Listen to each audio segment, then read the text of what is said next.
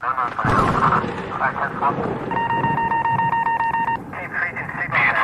suspect is armed and considered extremely dangerous.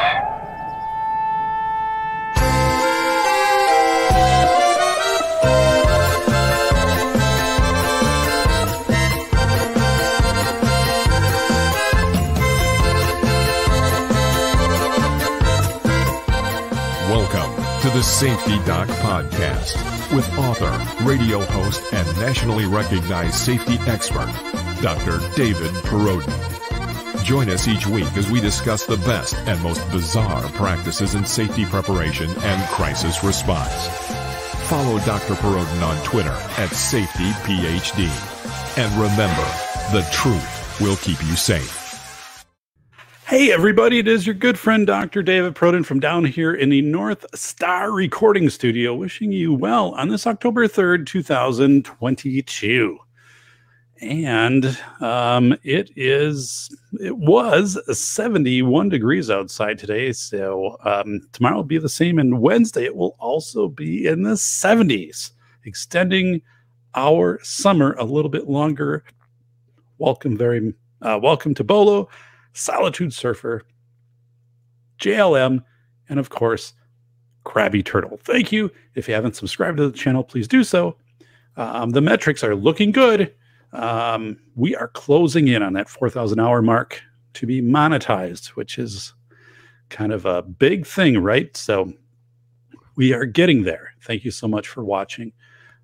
Before we start to talk about this week, next week we have guests, Megan Usui, who will be on the show. So let me bring up the thumbnail for that. Just a second. Okay, here we go.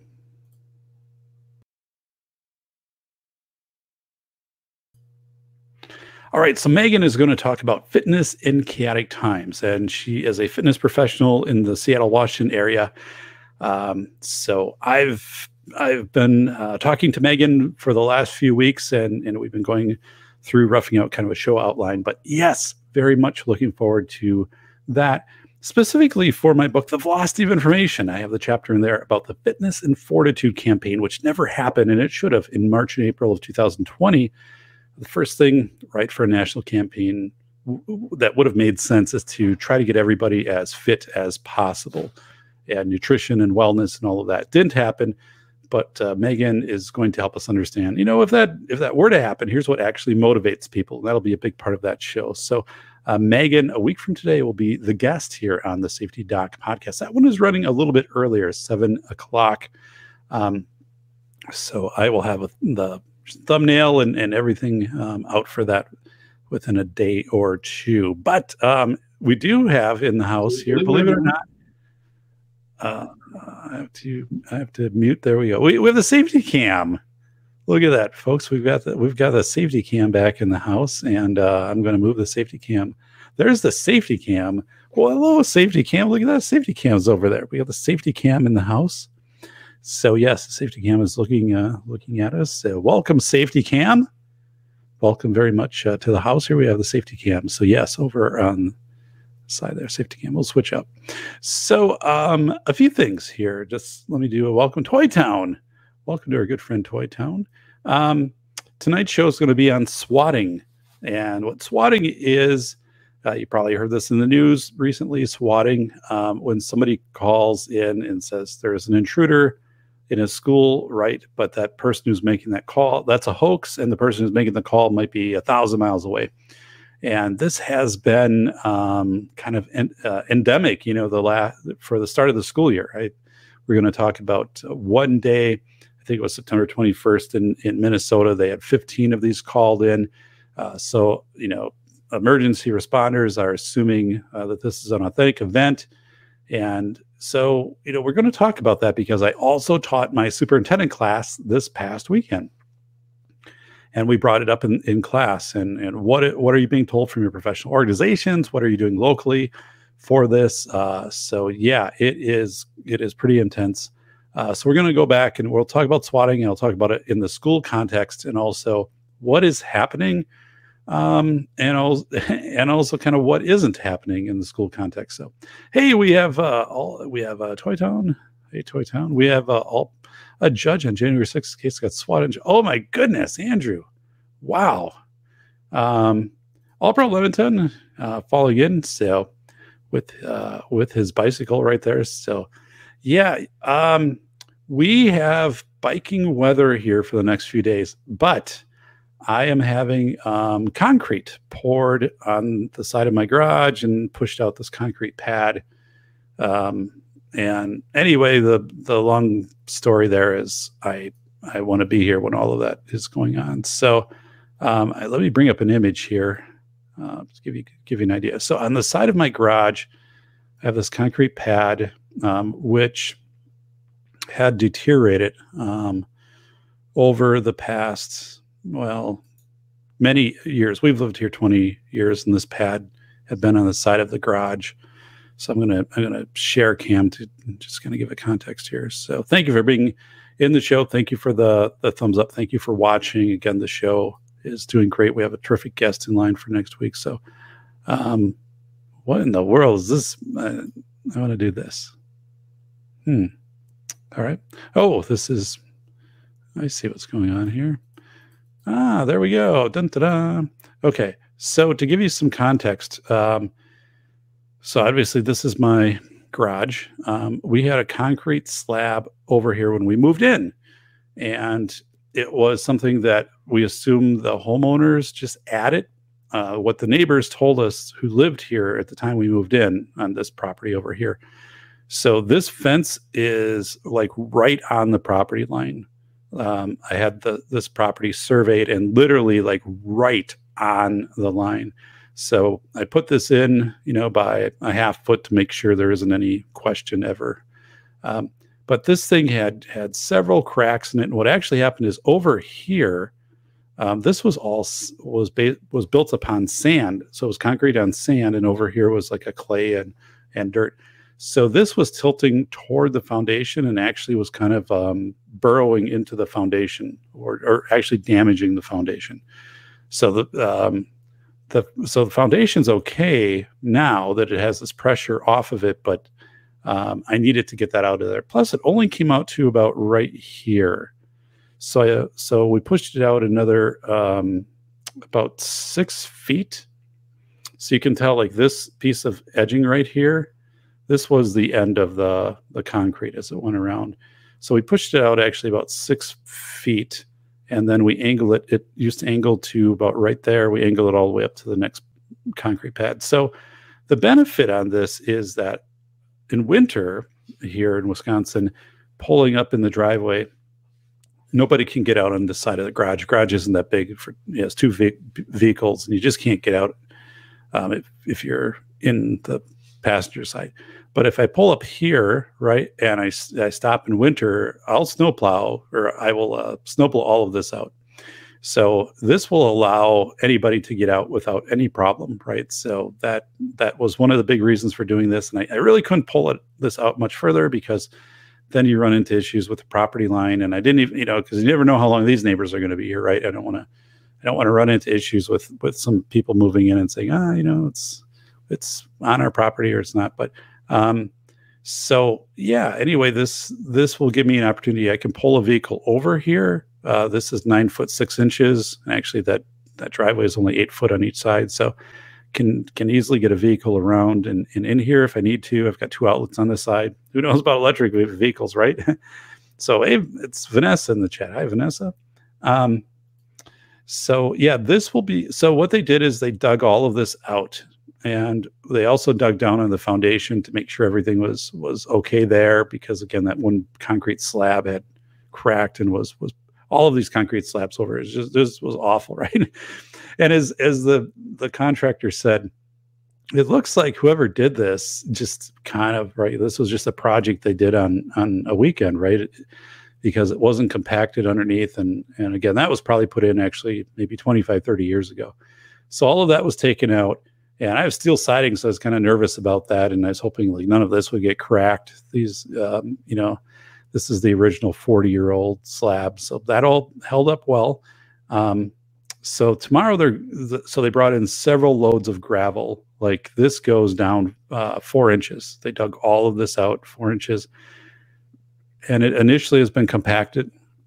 They'll come back tomorrow and they'll compact this one more time. And then Wednesday morning, the concrete truck arrives and it will, they'll pour all of the concrete.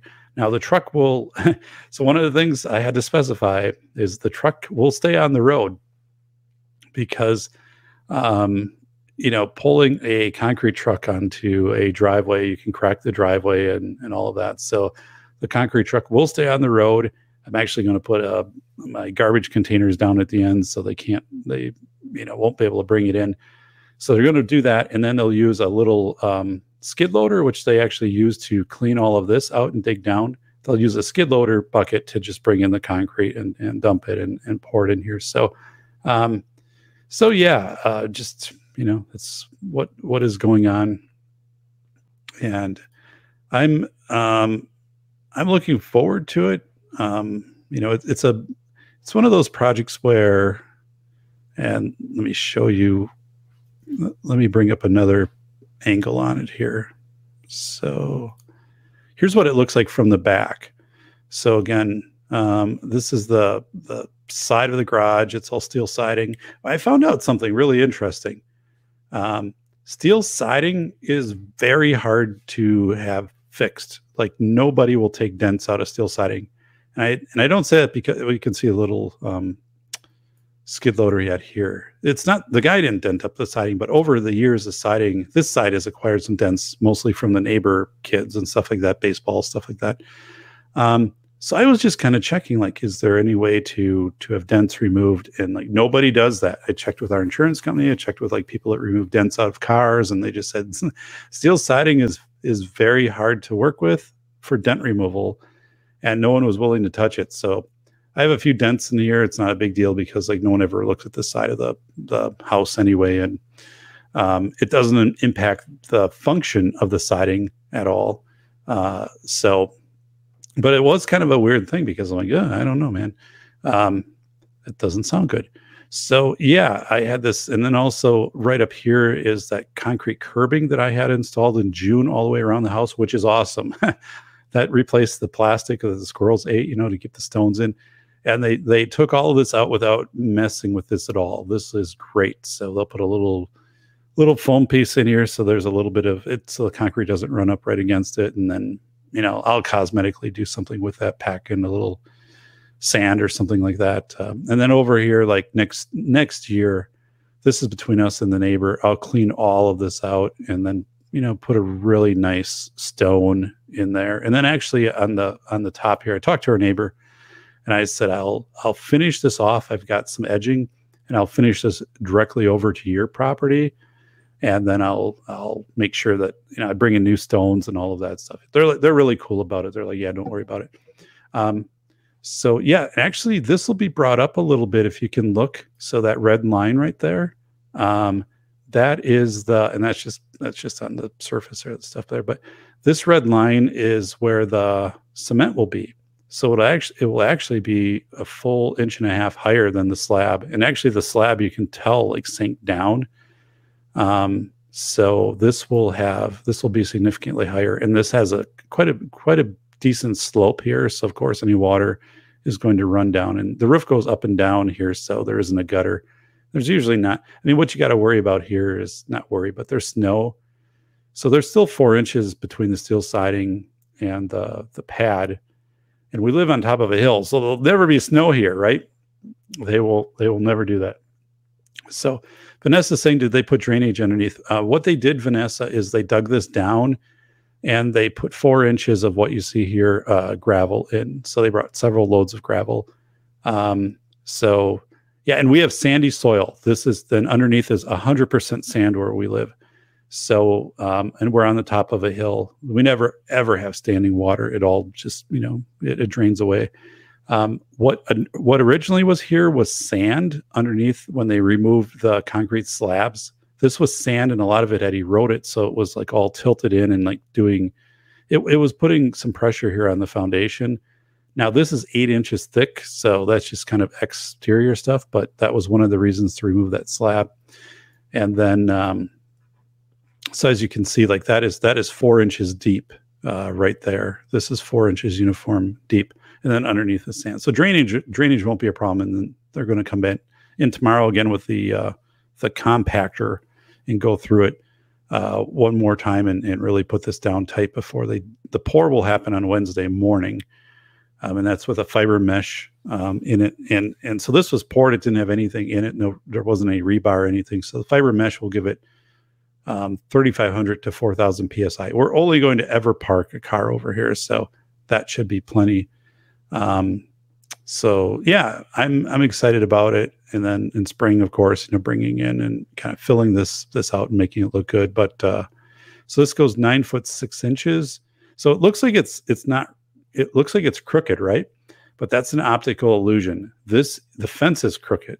So the fence is not put in on a straight line. That's our neighbor's fence.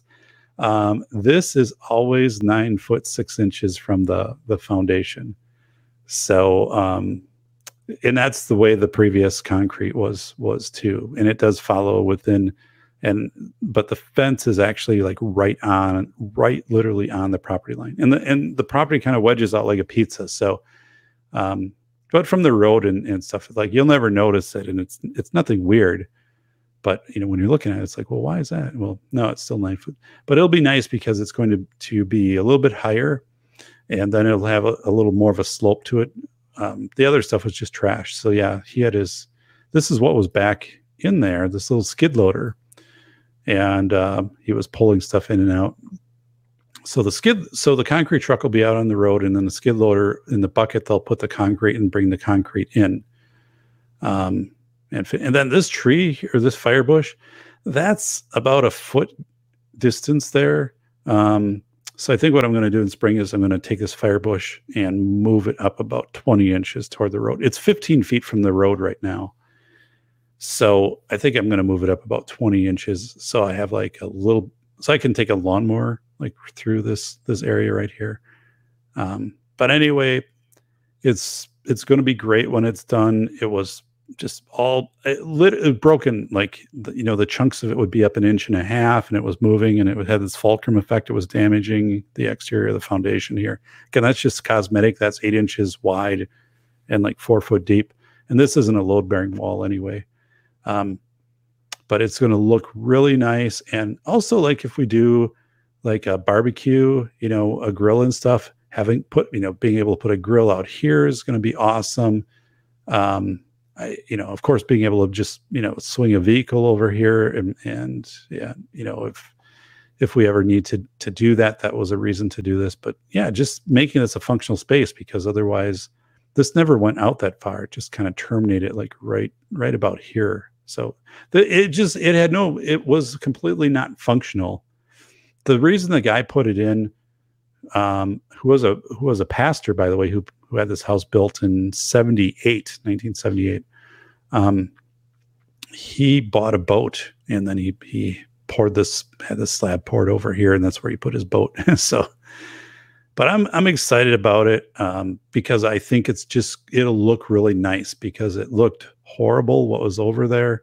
It completely was non-functional, and it never went out far enough up here, so you could never do anything that made sense with it, right? Like, you know, like swing a vehicle over. And then in winter, again, when I'm bringing my vehicle, my car up, and you know, it's like, you know, my wife, her kids are going to get out, it's like they have to get out into a snowbank. You know, I can kind of plow over somewhat, but now I can clearly, like, I'll probably plow from like this outlet over, and then this will all stay snow. There's no reason to, you know, in winter to do anything back here. But the other thing is, I wanted to make this so I think I'm going to stack firewood out here, not this year, but next year. And I would do it like kind of in like this area, so keep it far enough away from the siding, you know, so if it did anything fell, like it's not going to dent the siding or any mar the siding. But I think I would take this corner, like right here, probably put down some 2x4s, right? And I would stack maybe about 4 feet high, not any higher than that, but, you know, 3 cords maybe out there. And then that would be my first burn.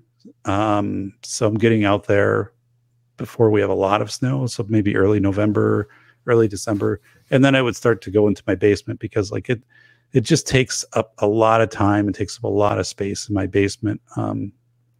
But I think I would do this as my first burn pile, like right over here, which would be really nice. So yeah, so I've got some ideas kind of planned for this. But they found all kinds of crazy stuff under here, by the way. They found like edging, like plastic edging was under the concrete. They found like, you know, pieces of metal under, and they found like huge, like football sized stones were under here, which also like made the concrete pad unstable. So, you know, when they dug down, so they dug down at least 4 inches below all this, if not 5 inches. And over here toward the foundation, they dug this down, you know, about 2 feet to just check the foundation to make sure everything was okay, which it was. And then, but yeah, so I'm excited. I'm really looking forward to having this done.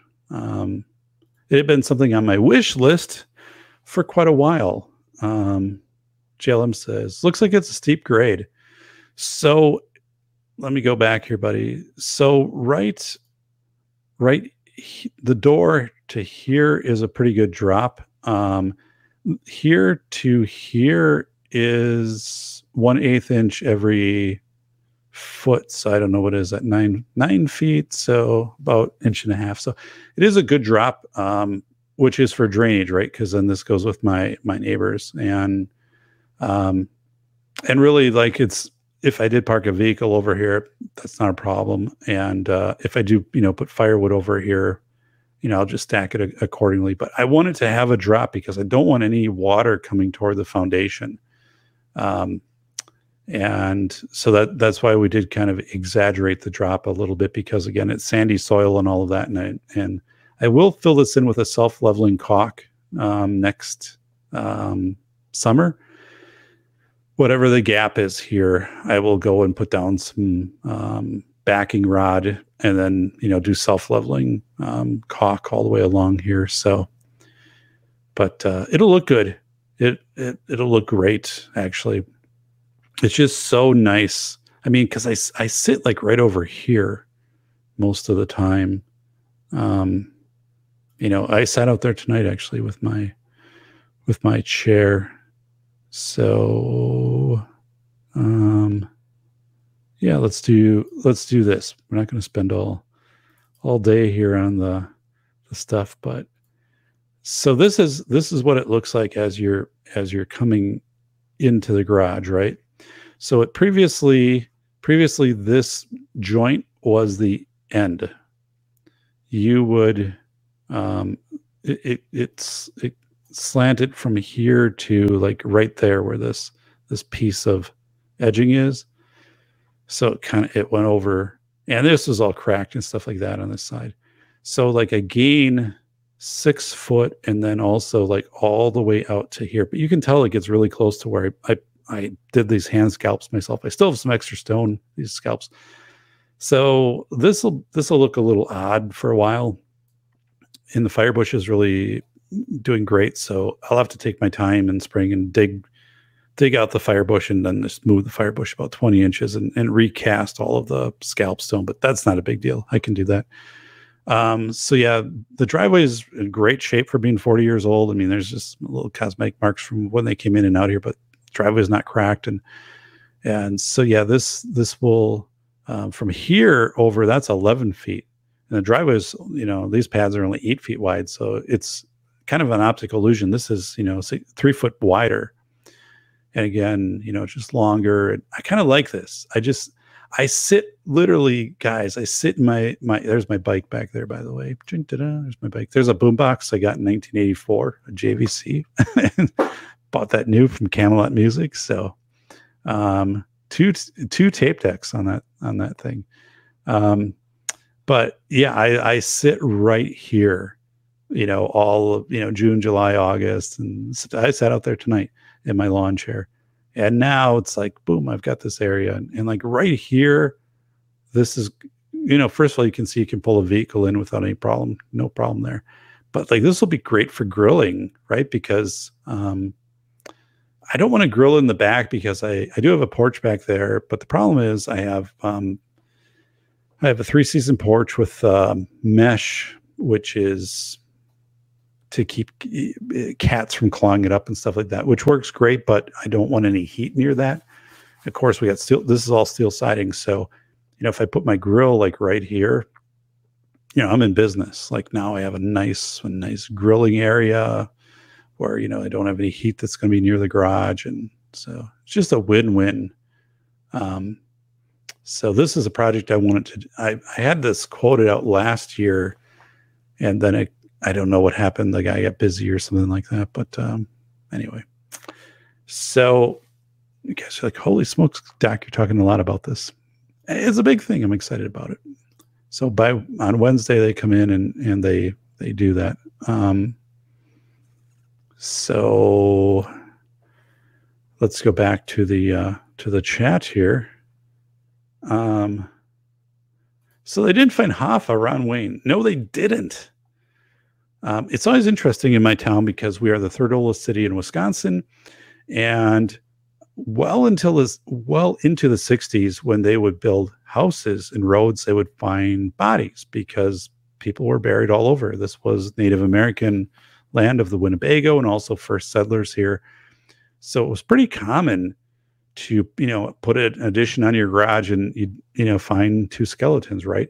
So that isn't as common anymore, but no, nothing on this side of the house, but they just obviously just, I think they had a garden there at one time and then they just like, you know, put the slab on top of it and just a lot of junk and stuff like that. So, so welcome Ron Wayne, welcome to CNT. CNT, look behind me because yeah, one of these days, buddy, your safety doc design is going to be back there. And I'm going to kind of rearrange everything that's back there to make that the centerpiece. So scoop. Dun, dun, dun. So welcome, Ron Wayne. And again, next week we have Megan Usui on the show. So that's going to be a great one. Hey, it's a bacon. Do Blazing Saddles. It might have to be a watch party on Discord. Oh, my goodness. I have the original DVD. Well, I have the DVD of the unedited versions of Blazing Saddles. I heard Ron Wayne. I heard that some here just got home. Time for class, work, beers, and good shows. All right, Vanessa. I missed the watch party again. Exhausting. Oh no, Vanessa. Sorry you caught a cold. It was 71 today, and it's going to be 72 tomorrow, and I think 74 to the day they pour the concrete. But then it drops to 59 and like 29 overnight. But I don't think that'll be an issue because the ambient temperature of the soil and stuff will still be warm. And then it bounces back up into the 60s. So it's actually a good time for pouring concrete because it's not really hot. You want a little bit of a slower cure, but so let's check. Misty, Mrs. Wayne, welcome. Coughing and sore throat. Oh no, well, take care. Take care. Okay, so something else. So I ordered a new headset.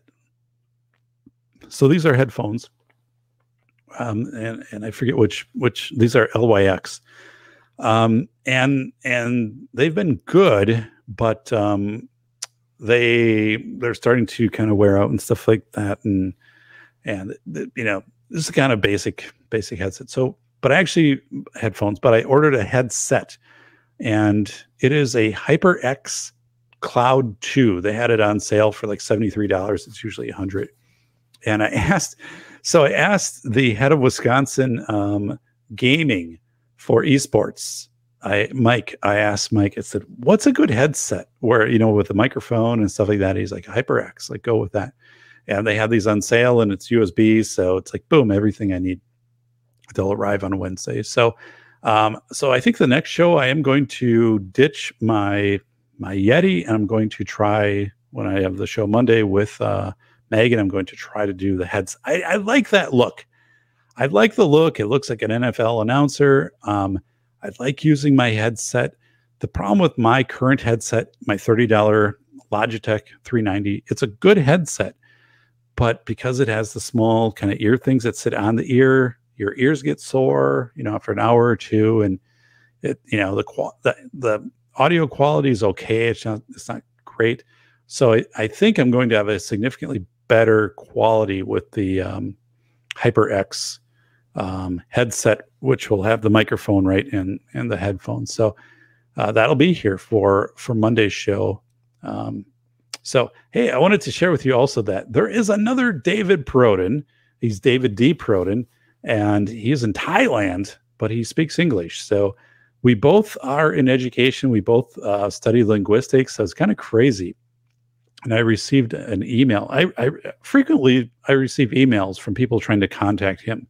He publishes a lot. Like, so his Google Scholar page is like, you know, it's endless, right? And he's a great guy. So he's always, you know, conferences and just doing I've watched him through YouTube. He really does a lot of great stuff. So someone sent something to him, but they sent it to my address, my email address. So I took it and I forwarded it to him at his university address. He teaches in Thailand. And he got back to me and he's like, hey, you know, thank you. And also, you know, he said, I've been watching the podcast, right? And, you know, some of your work and appreciate it. And I said, no, you know, I appreciate you, because if anyone's doing a search for me online, they probably find your Google Scholar page, which, you know, has like 300 articles on it. And they're like, holy smokes, look at the safety doc.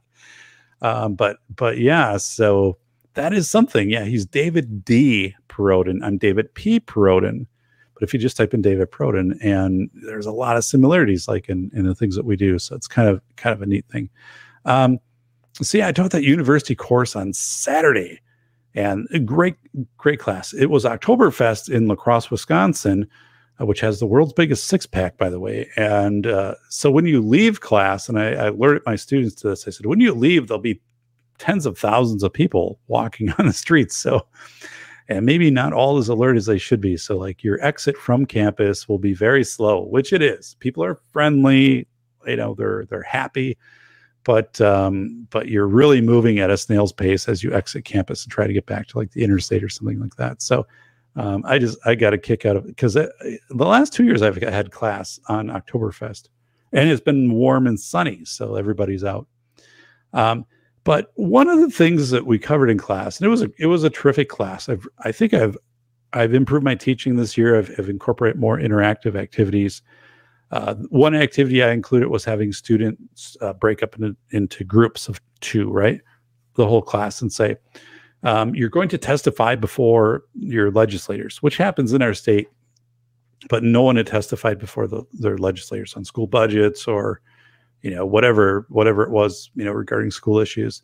And I gave them this outline. There's 4 points in it, because I've done this a number of times, right? I said, you know, first thing is you introduce who you are and why you're qualified to testify. And your qualifications aren't your resume necessarily. So, but you do that. And the second thing you say is, I am in support of this bill, or I'm opposed to it. That's it. Third thing is you have a personal story. And the fourth thing is you have a fact. Which can be local or like a national fact. It's kind of irrefutable, right? Like you can kind of cite it, and that's it. You have 4 minutes to present. So I split people into groups, and then I said, work as a team, and then whoever's going to speak. And, you know, they came up in front, and I put this timer out in front of them, and I had to count up to four, because I didn't want to do like where it counts down to four and it beeps, because that's kind of annoying. I think it's kind of unprofessional. And they asked, they said, if you present, like, do they like cut you off at 4 minutes? And I said, no, you know, they'll tell you like you have 30 seconds to go, and right, you have to wrap things up, right? They're not going to let you speak another minute or two, but I said, it's informal, but it's kind of intimidating, right? Cause it's state capitol and before committee. And, but I wanted people to experience what that was like. So I had them do that. And then I actually did a testimony that I gave. I said, and I gave this testimony, so they could see it. And I said, you know, I think this is a professional expectation of you at this stage of the game as a superintendent. And if you're not being asked to do this, I would contact your representatives, your organizations, right? Or your legislators in your area, and say, hey, anything comes up with school safety, school funding, you know, these areas, please call me. And, you know, if I'm able to testify, right, I definitely will, which is about 4 minutes. So out of these two groups, then they appointed one person to testify. So they're testifying before a committee. So they're just advising the committee, right? And I said, you know, it kind of seems intense, but like no one's going to cross-examine you, and they'll record, and you only need a sheet of paper. Like you're not going to read things off. It's It's not as formal as you think it is, but still it needs to be very professional. So I think it could be professional and informal. So they each appointed someone from their groups to do this. And then after everybody got done, after each person got done presenting, we applaud it. And I think that's a very key part of teaching, right? Because whoever is presenting, whoever is going out and is doing this and testifying, and as I said, like if you actually did this right, you'd practice this several times, and you know. But here, I just want you to get the format of how this would work, right, and kind of get a feel for it. And none of them had done this before, which is kind of weird because like I've done this many times, and I think it is an expectation, and I don't think their organizations utilize them enough to do this. And then also on their part, they need to contact their organizations and say, I'm willing to do this, so let me know, which is basically driving to the state capitol and coming in and be called to testify. You have to be on a list to testify on a bill and stuff like that. So I said, there isn't any cross-examination. Don't worry about it. So when each person got done, you know, there was a round of applause because I wanted the person to feel good, right? And both of them did a great job because, you know, you're kind of putting yourself out there a little bit to present. But that was a really great thing, you know. It's something new I added to class, and I'm actually going to revise my syllabus and talk with the dean because I said, you know, I think self-advocacy, not self-advocacy, but just like, what would I say? Professional advocacy or advocacy in the field is missing from the curriculum. And not that that's necessarily required to be there, but I think it's an enhancement of the curriculum to teach people how to do that. And I know through writing a journal article or through testifying, you know, at a state level or meeting with one of your legislators, and, you know, you don't have to be on PBS like the doc here, but so yeah, that was a great thing. I'm glad I added it in. And I'm going to again change things so we do that more often. So one of the case studies this week in my superintendent class was about emotional support animals, and get this. So I said, you know, emotional support animals.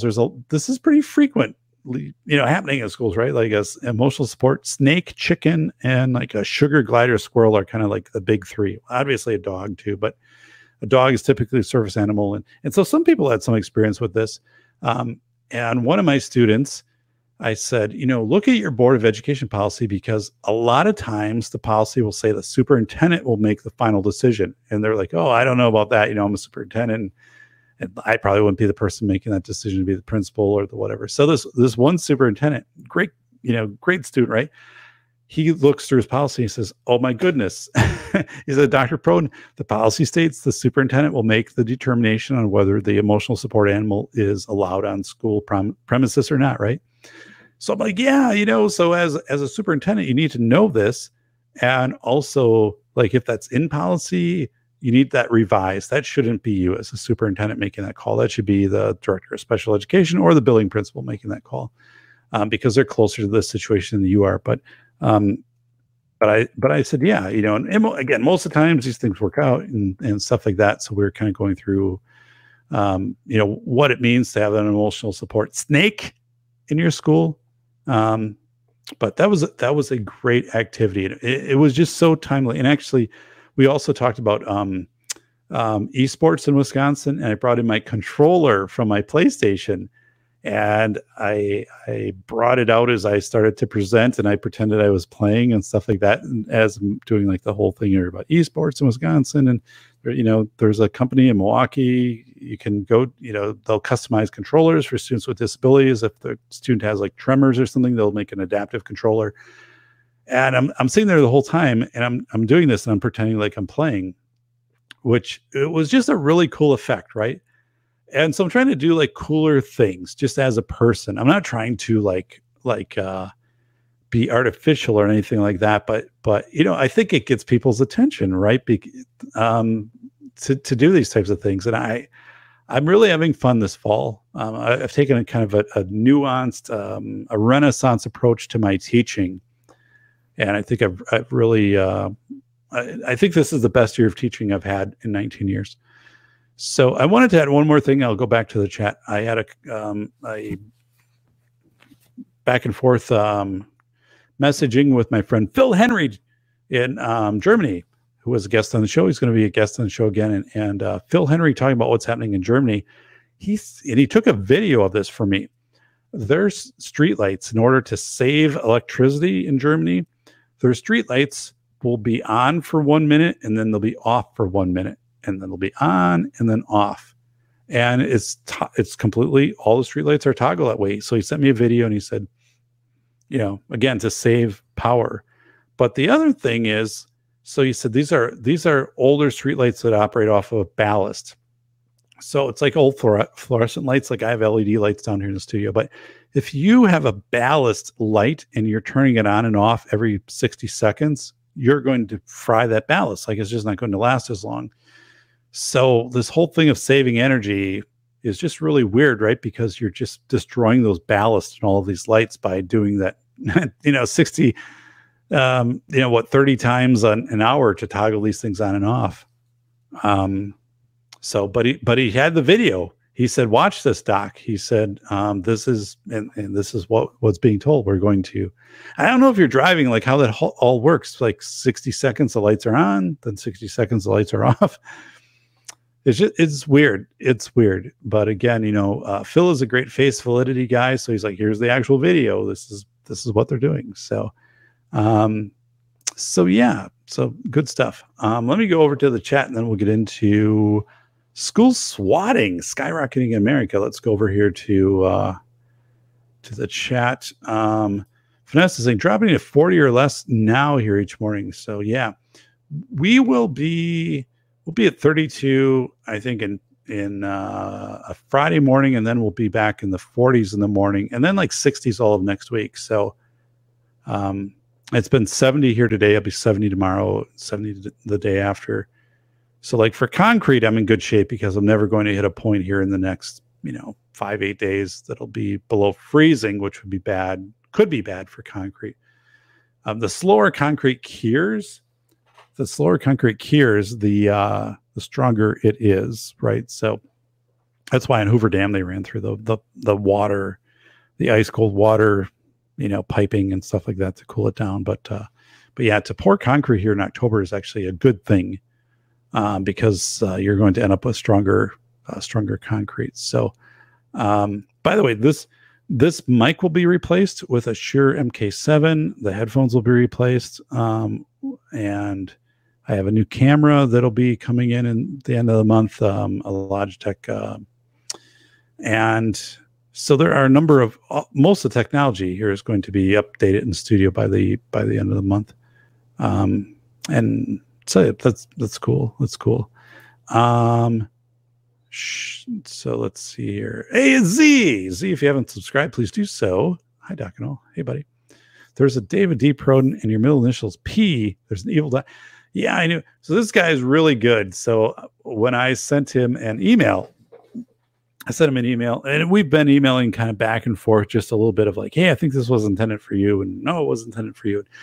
And he is just this crazy academic as far as like he's his Google Scholar page is like, here in 2022 I published like 18 articles, so much respect. The guy is ultra professional and he's a fun presenter. And so like for me, as I told him, I said, I benefit if anybody lands on the stuff that you do and they think it's me. I'm in much they're like, oh my goodness. But yeah, it was something he did with a published paper, and then the publisher or whatever was getting back to him, and I was like, oh, this isn't for me. This is for you, buddy. But he lives in Thailand. He speaks English. I think he's from Great Britain. So yeah, it is pretty cool. And the fact that we both are, he's getting his PhD in applied linguistics. And I think he said in 2023, he'll have his PhD. And I have a PhD in speech language pathology, specializing in psycholinguistics and semantics. So like a very similar area. But I told him, I said, you have a standing invite to be on the show. Just let me know.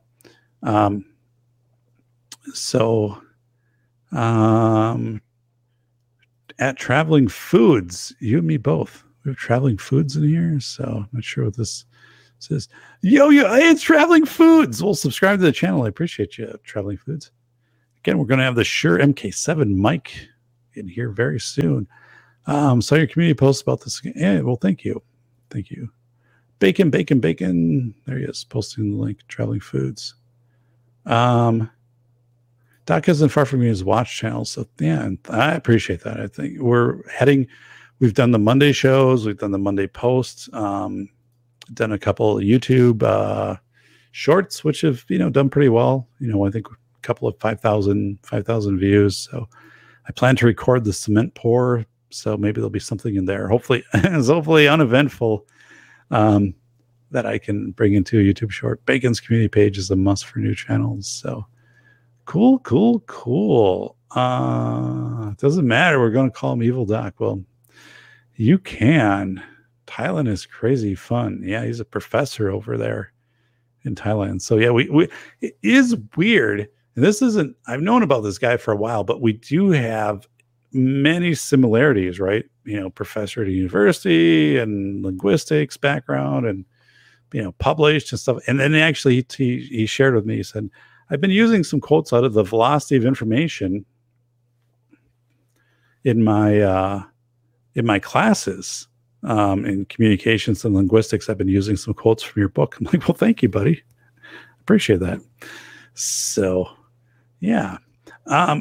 So today, you know, today's show is, it's not brought to you by Dismore's IGA. At least I don't think it is. But let's get into today's show. So today's show is school swatting is skyrocketing in America. We're going to talk about what it is, and what can be done to stop it. So the start of the 2022-23 school year has been marred by a flurry of swatting type threats targeting schools across the nation. A swatting threat is when someone, perhaps 1,000 miles away, contacts law enforcement, makes a false report that an active shooter is on the school campus. In Minnesota, police responded to swatting reports at 14 different school districts on September 21st, right? So 2 weeks ago. In this episode, we'll define swatting, what is it, identify its origins, examine the impacts on schools and communities, and measures being taken or considered to reduce swatting. By the way, when we moved here, about 20 years ago, there was a SWAT incident 1 block away from us, right down the road. Somebody had called in right from 1,000 miles away.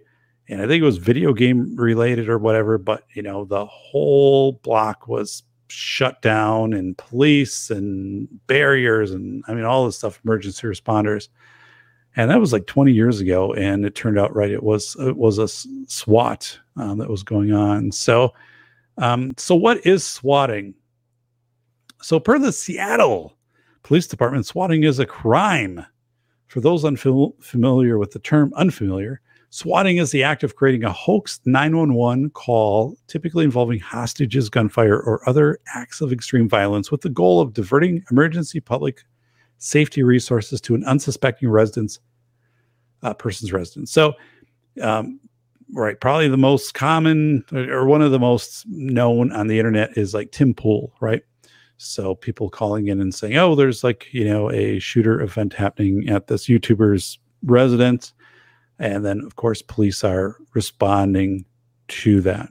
So that's what it is. Now, in schools, again, this has been just horrible to start off the school year. Nothing like this in previous school years. So actually, when I was thinking about my next school safety PBS presentation, the trilogy that will be in 2025, it's probably going to involve some level of swatting, deep fake avatars, and I'm not quite sure, but we're getting out of the age. We're moving beyond like the physical environment security and stuff like that into much more of the cyber security aspect of school safety. It's just, you know, deep fake avatar realism, deep fake potential imposters, right? Having a video of a student or a staff member and saying, here's what they said, here's what they did when they authentically didn't say that. So we're moving into that era. So it'll be interesting because in 2013, you know, it was more of the history of kind of school violence, and it was very mechanical at that point. In 2019, we started to get into the mental health side on PBS presentation and also the deepfake avatars.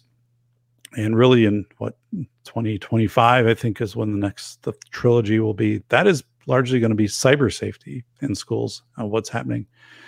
So anyway, as of April 2022, popular YouTuber Tim Pool has been swatted 8 times during his live stream politically themed shows.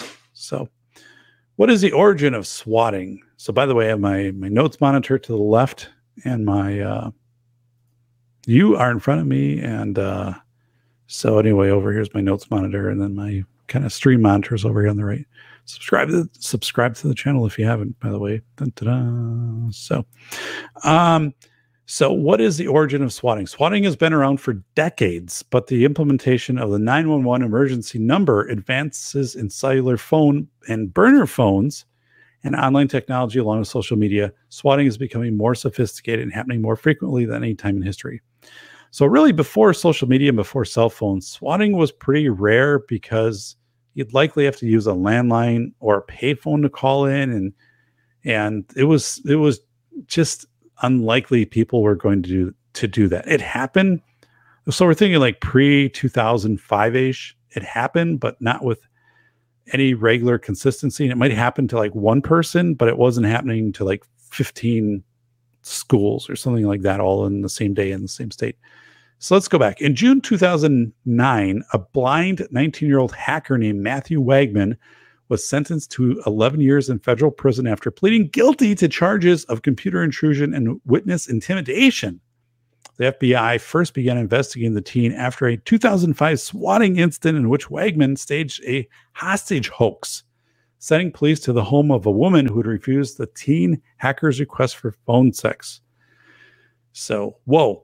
Okay, so we go back kind of 2005 for one of these kind of sentinel cases of swatting. In 2017, a fatal swatting incident occurred in Wichita, Kansas, when Shane Gaskill was shot and killed by police after exiting his swatted upon house. The motive was revenge swatting due to a disagreement in the online video game Call of Duty. So he's playing somebody in Call of Duty, whatever, they have a disagreement. That person then calls in, and Shane Gaskill and whatever has a weapon and stuff like that, or he's threatening. Police come in, and Gaskill comes out on his porch. I think they told him to put his hands up, and he put his hands down.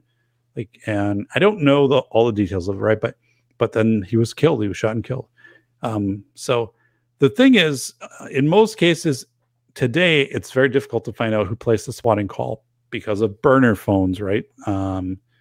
And so a lot of these cases, they never find out who placed the call.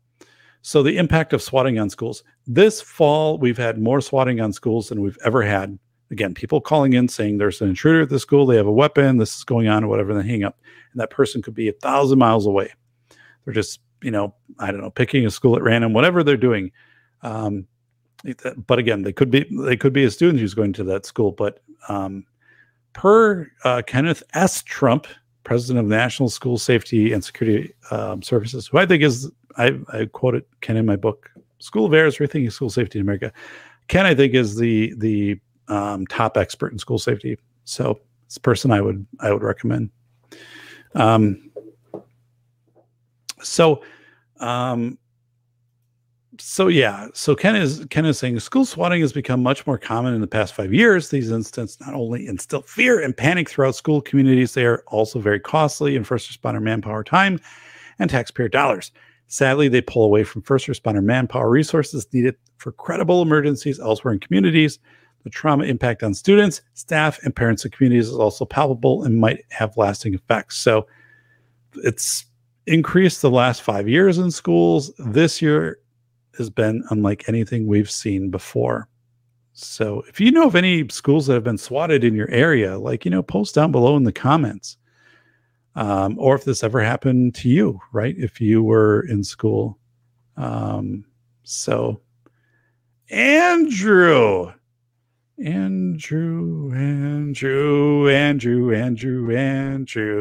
to leave a review, Andrew. That was meant for Andrew. Ian deserves to get swatted. He ruined Tim's show.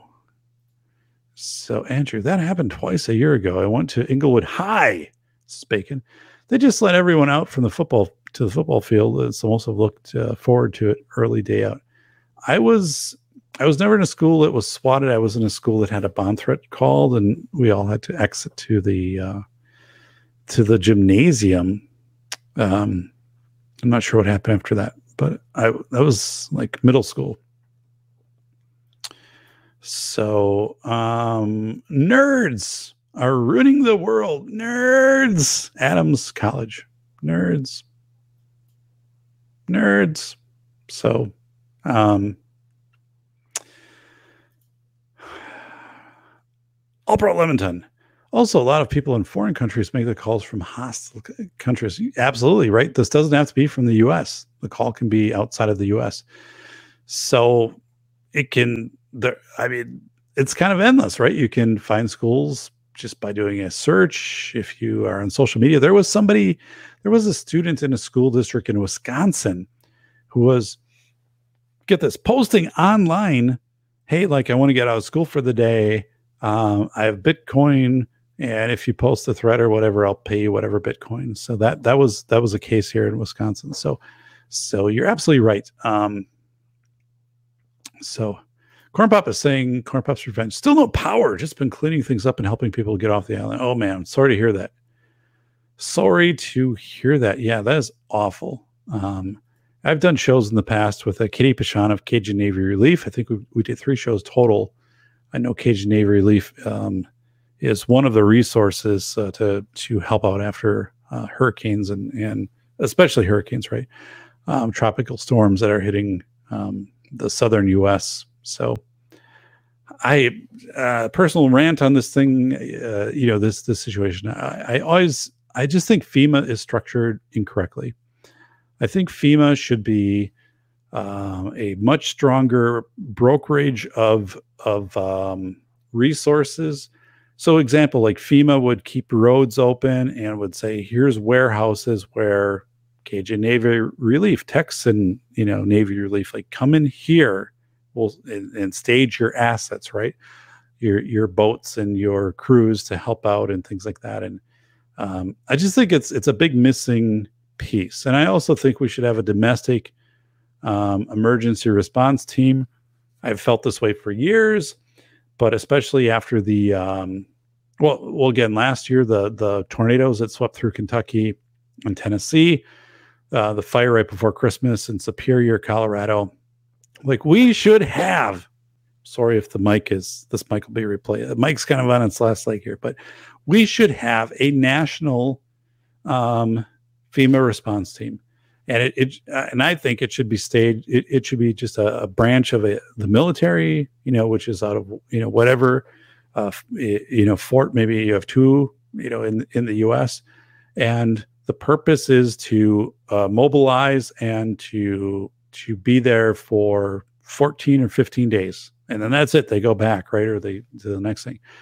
But they are coming in and. This is where Flying Rich and I had this talk about, you know, if you had a 3D printer, right, and you were bringing stuff in, like you could 3D print a ton of things, including medical supplies, catheters, and parts for a geodesic dome and stuff like this. But, you know, we don't do that, right? Like there's so much capacity to do that. And, but I think there should be these two kind of civilian military units that also provide this rapid civilian response, but then it does sunset like after 15 days. They're not perpetually into this, kind of like the Caspar Weinberger doctrine of the 1980s, right? You don't, well, that's to foreign countries. Like you don't put your military in foreign countries for months at a time for kind of humanitarian things. But anyway, I think there's a lot of merit to it. If I was ever appointed to the head of the FEMA organization, right? If I was head of FEMA, that's what I would do without a doubt. And they would be, again, in talking with Cajun Navy Relief and Katie Pichon, I mean, the number of times that FEMA had gotten in the way of rescues.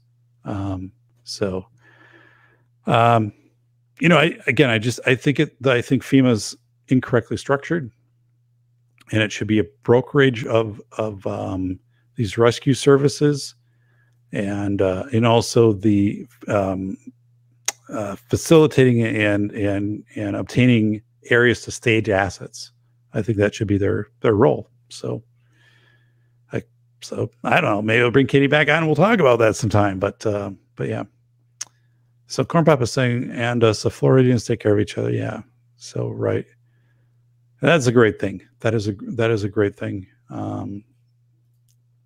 Traveling foods, exactly, Corn Pop. Sawzall and pockaxe is a must if you're sheltering in the attic. Yeah, no, you're right. Sawzall get you out of there if you have to get on top of your house. But I remember it was 2 years ago when our area got hit by like a tornado and really severe straight line winds. By the way, my neighbors removed their two, 80-plus-year-old oak trees, which makes, like, if we had another storm, like one of those would have, any of those fall, like they're going to damage our house and probably their house. But yeah, this makes a lot of sense, right? Yeah, Sawzall and pockaxe.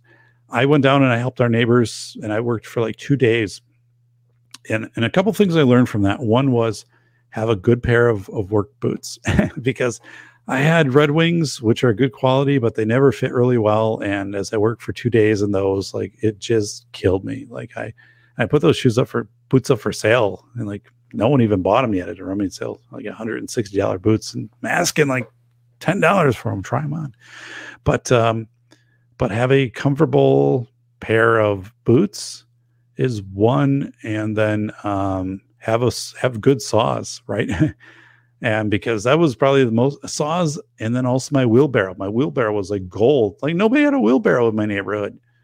So you're cutting stuff up and then putting a wheelbarrow, moving it to the end of the curb, toward the end of the curb so people can pick it up and stuff like that. But that was just amazing. Like, nobody had a wheelbarrow, and I have like this industrial wheelbarrow, right? So saws and a wheelbarrow, and just be ready to go. But more states should have volunteer state guards. You're right. You're absolutely right, all per Leventon. So they should. And so Cajun Navy Relief, and we think of Cajun Navy. So that's one thing, right? Cajun Navy is kind of a generalized term. Let's go over here. This is Cajun. Holy smokes! I got both me in here. Cajun Navy Relief is a formal nonprofit, right? And here you can get in. Here's how to request a rescue, and they use. So, but this is New Orleans. This is where Katie Pichon is affiliate, right? So, but yeah, Cajun Navy Relief. So one of the things that was happening with Cajun Navy Relief during like hurricanes Irma and Harvey was FEMA wasn't helpful.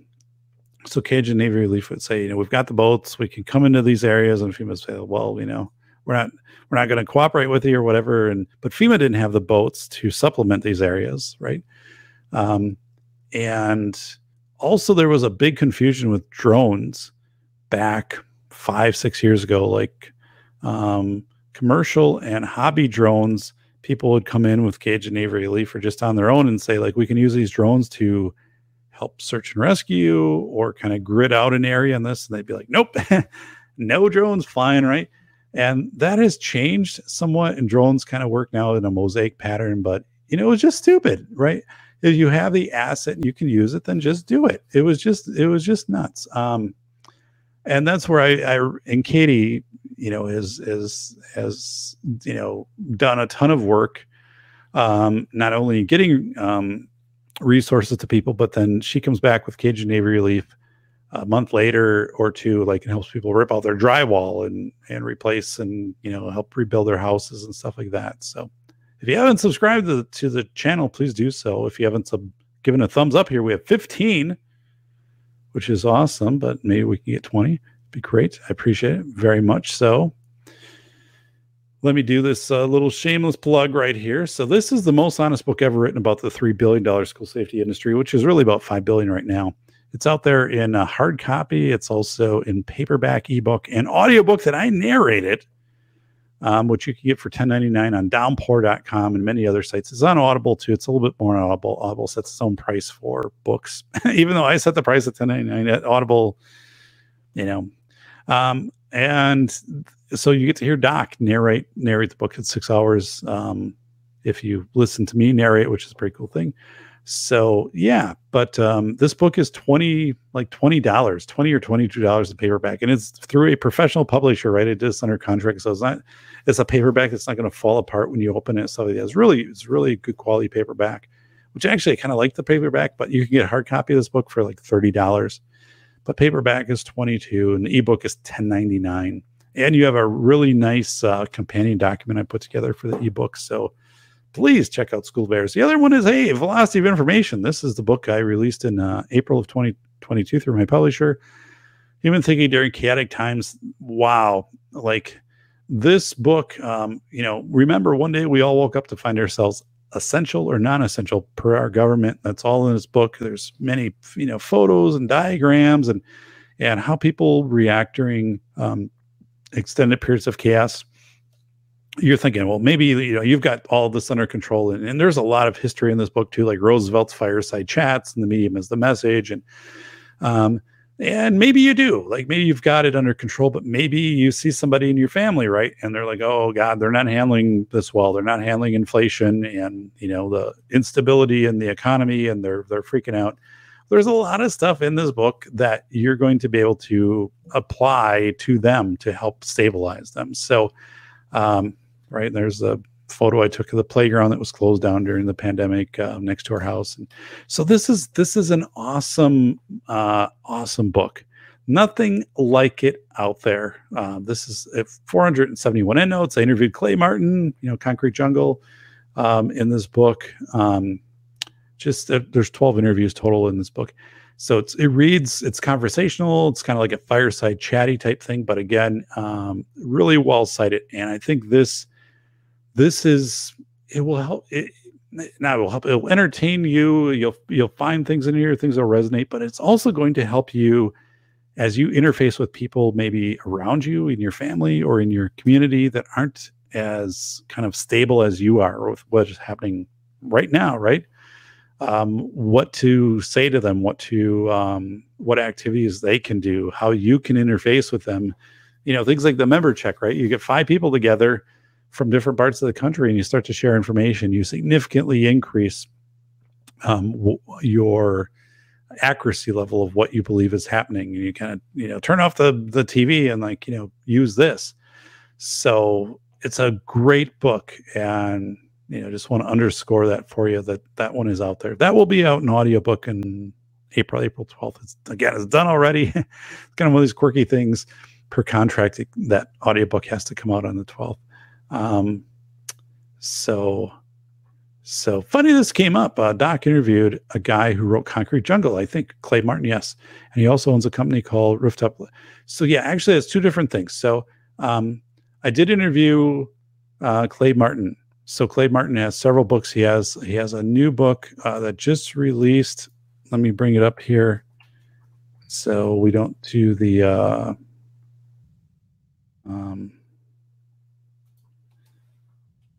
Amazon. Here we go. Da-da-da. Let me do this. Okay, so Clay Martin was interviewed. He was also a guest on the show, but he's interviewed for the book Wrath of Wendigo. So it already has 92 reviews. Look at that. So,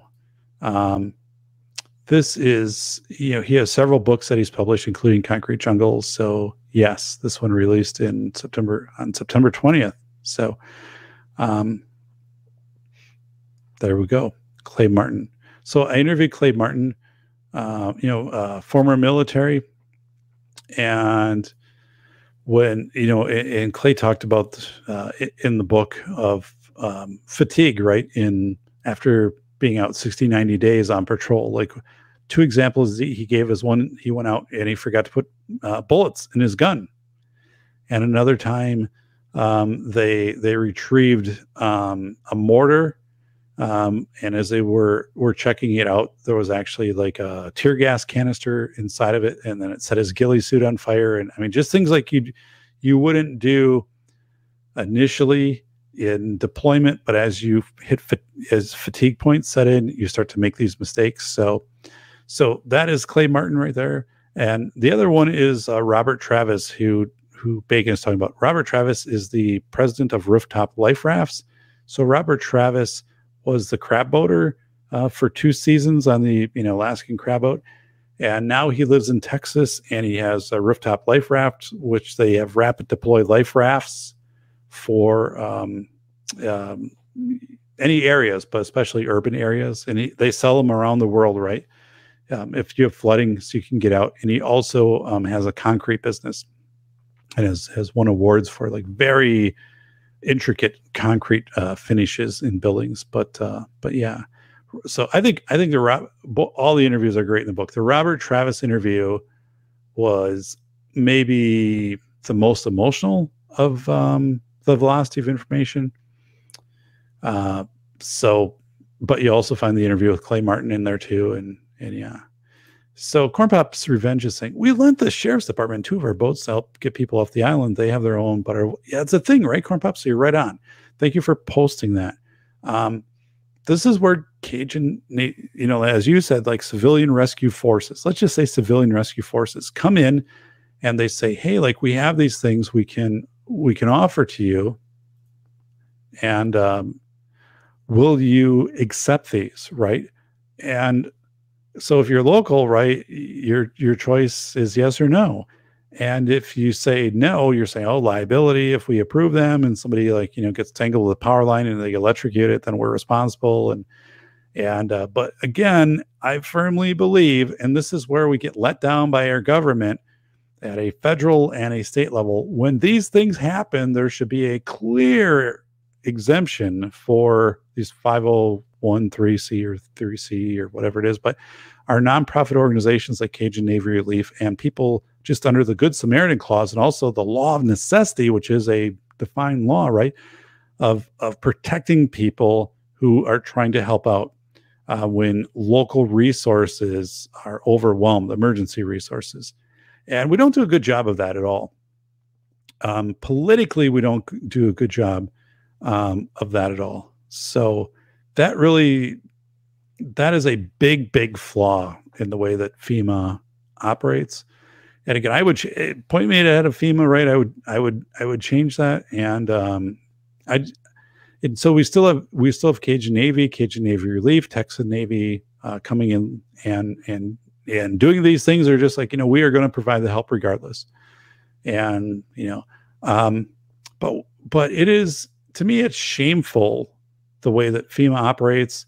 We should have a national response. We should have 2 national response squads always ready to go. Again, they're rapid deployment for 15 days and they come in with like, 3D, the latest 3D printer technologies. They can, one of the things that people tend to need the most, right, in areas that have been impacted, like the Bahamas, is they need catheters, for one, that you could 3D print. And you can say, well, we can fly these in, but you can't if you have damaged runways and if you have a pallet that goes on a plane, right, and it's the plane's too big to land on the runway, you have to break the pallet down to get it into smaller parts. Or if you have like an area where all the roads are damaged because of, like in Florida, like.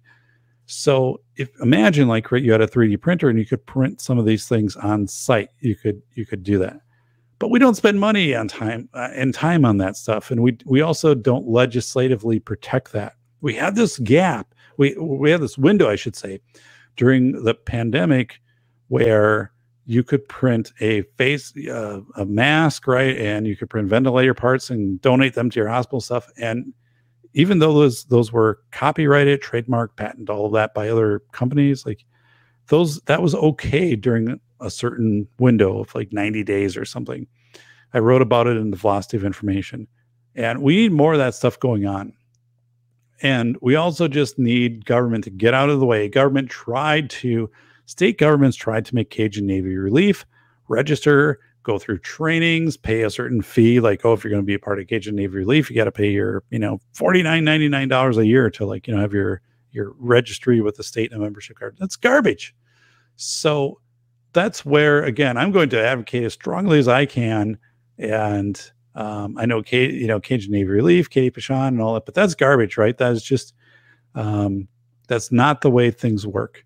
And this continues to be a broken record when it comes to our national response to domestic environmental emergencies, right? Which could be the fire that went through Superior, Colorado, the tornado that went through, Paducah area, last year, Kansas, and then also Kentucky, and then the hurricane. Like, it's just garbage. It's absolute garbage, right? But yet we have billions coming over to Ukraine and all this stuff, and we don't have a rapid one response domestic team. FEMA doesn't know what its role is. And the third is that FEMA and local governments get in the way of the domestic responders, like Cajun Navy Relief. Those are three big flaws right there. I would fix all of these. And that is one thing I am so glad I'm able to do when I teach aspiring superintendents and school leaders. We go through the law of necessity, and we also go through, like, know where the board is and they've got your back. But it's like, be decisive in your decision making and be brave. Like, I'm not giving anybody advice to get out there and make decisions which are going to cost you your job, but you never know, right? But I'm saying, like, we have the case study of a student it was lost, which is authentic. We have that in Wisconsin here. A student got lost in a state park next to a lake, Lake Michigan, actually. And then, but you have to trespass into certain areas to do this search. Do you do that? And some people are like, well, no, we're trespassing. Like, well, it's a law of necessity. You trespass, because the bigger issue here is, finding the kid, right? But people get hung up on that, and their attorneys, like, are like, well, if you do this, if you approve this, and they're, they tear their ACL, they could sue you because you made the decision. I'm like, oh, whatever it is, right? I said, you can think so many scenarios down the road, but you all know, it's due, right? By the way, of 19 thumbs up, somebody needs to be the 20th. So. Please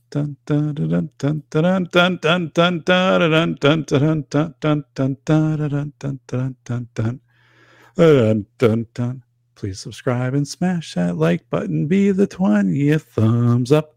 Andrew, you're thinking of writing a review tonight. All right. Let's go over here. Hey, it's John Rice. Dun, dun, dun. Dun, dun, dun, dun, dun. John Rice. John Crump News. I've been on John Crump News a few times. I appreciate John Crump. He is a phenomenal investigative reporter. I got someone for you to talk to. If you're saying to me, pass it on, buddy. Safety Doc. Hey, it's John Crump News. So I appreciate you very much. Heavy Water. Hey, buddy.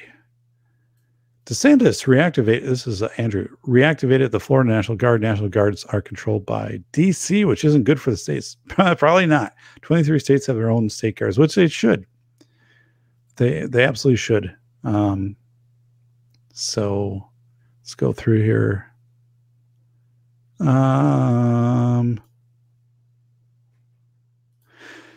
Riggs Jr. No trespassing on my no-no square. Is that coming from Terrence Pop? So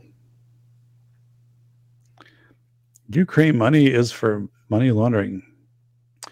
So John, it is baffling right now, right? It is baffling if we take a step away and we think, well, in the last week, right, or 10 days, we've had billions of dollars approved for Ukraine, and yet the devastation that has happened in Florida and the southern U.S., and also Hurricane Florian to Maine, nothing. And that's disgraceful. And people can say, well, people built in an area where they knew, a hurricane could hit. Well, yeah, I get that. Right. But in the moment, we need to help these people. They're Americans. We need to level up. Right. See, so this whole thing, oh, we passed another $16 billion today for you. What are you doing for Florida? How about Maine? It's inexcusable. It is inexcusable. And again, if you can't help, then get out of the way and facilitate legislation saying, you know, for the next, whatever, 90 days, we're going to lift IP rights and on 3D printing, and we're going to do whatever. And I mean, it is shameful. It is completely shameful. You know, forensically, if you want to duke it out right over saying, hey, like, you know, these places shouldn't have been built here, then duke it out over, you know, 6 months from now. But right now, people need help, and get out there and you help them. And if you have to mobilize whatever you have to do, it. I am so sick of this. I don't even know if it's partisan, right? I wouldn't even go that far of because FEMA's always been wobbly. I don't know how that gets changed. If it's a head of FEMA, or if it's more of a national posturing on this, or what it is, or power to the states, or whatever it is. But it is absolutely horrific, the under response that we have as a country when we have disasters that strike the country. Again, just going back to wildfires, Superior, Colorado last December. Tornado, Kentucky, Tennessee last December. Now, September, Hurricane Florian, Maine. October, Hurricane, what is it, Ian, Florida, and southern U.S. So it's horrendous. It's horrendous. Aside from National Guard, this is Cornpop's Revenge. Local law enforcement and civilians have been doing most of the work here. Cajun Navy Relief has been in here. So yeah, Cajun Navy Relief is phenomenal. But you're right. Local law enforcement and civilians have been doing the work there. So by the way, we're still at 20 or 19 thumbs up. It's good. I mean, so people will pull together, right? But I don't think I think there's two things going on here. One is, it's not that there's outside agent. No one's just tuning this out saying, oh, whatever, you know, it is Florida and whatever, you know. I think the fact is that these outside civilian rescue forces aren't being embraced, and not only being embraced, they're probably being suppressed. So I think that's a big part of this. It was in Irma and Harvey, and I just think it's a big part of this. So, so I don't know, mutual aid, whatever it is, but why do we not have a national, either a military or a CCC equivalent type, right? That is ready to go, and they perpetually train, and they can deploy anywhere and be there for 2 weeks. Right, domestically, and they come in and very strategically, you know, they have what they are to do, and they also are equipped with like the most advanced 3D printers to come in and to print emergency supplies, and you know whether it be water filtration equipment, whatever it be. But the fact we don't have that, which could be there in, you know. Right, you can mobilize these people and have them there within a day. How the hell do we not have that? How do we not have that? I mean, we think about the Cold War, right? You always had off at Air Force Base, base and the different bases, like, you know, the pilots ready to go at any moment and get into bombers and stuff like that, and scramble. How do we not have a domestic emergency response? At a federal level, or even I guess you could do it at a state level if the federal got out of the way. But I would say at federal level, you know, at least two areas in the U.S., if not, you know, that you had three or four, and maybe it's a cross of a civilian conservation corps / whatever, and these they deploy again for 15 days, and then they come back. You know, they're meant to come in and to do massive stabilization, and then, you know, come in and get out. How do we not do that? I have friends in Kentucky and Tennessee who have told me that after the tornado that came through in December, they said, Dave, this is exactly what happened. We had a little bit of an appearance a little bit of an appearance of federal government coming in, right, and bringing in a bulldozer to clear off the roads because debris had been on the roads from the, you know, the tornadoes. And then we had, get this, they brought in dumpsters, and, you know, and periodically they would empty out and you'd have to bring your own stuff into the dumpster. They have no security at night. So, like, you know, the whole area was just people coming in and picking whatever they wanted up from these areas that have been strewn all over with stuff from the tornadoes. And that was it. And then they left. And today, these areas are little changed from when the tornadoes came through. I have friends that live down there who send me pictures, like within the last week or two.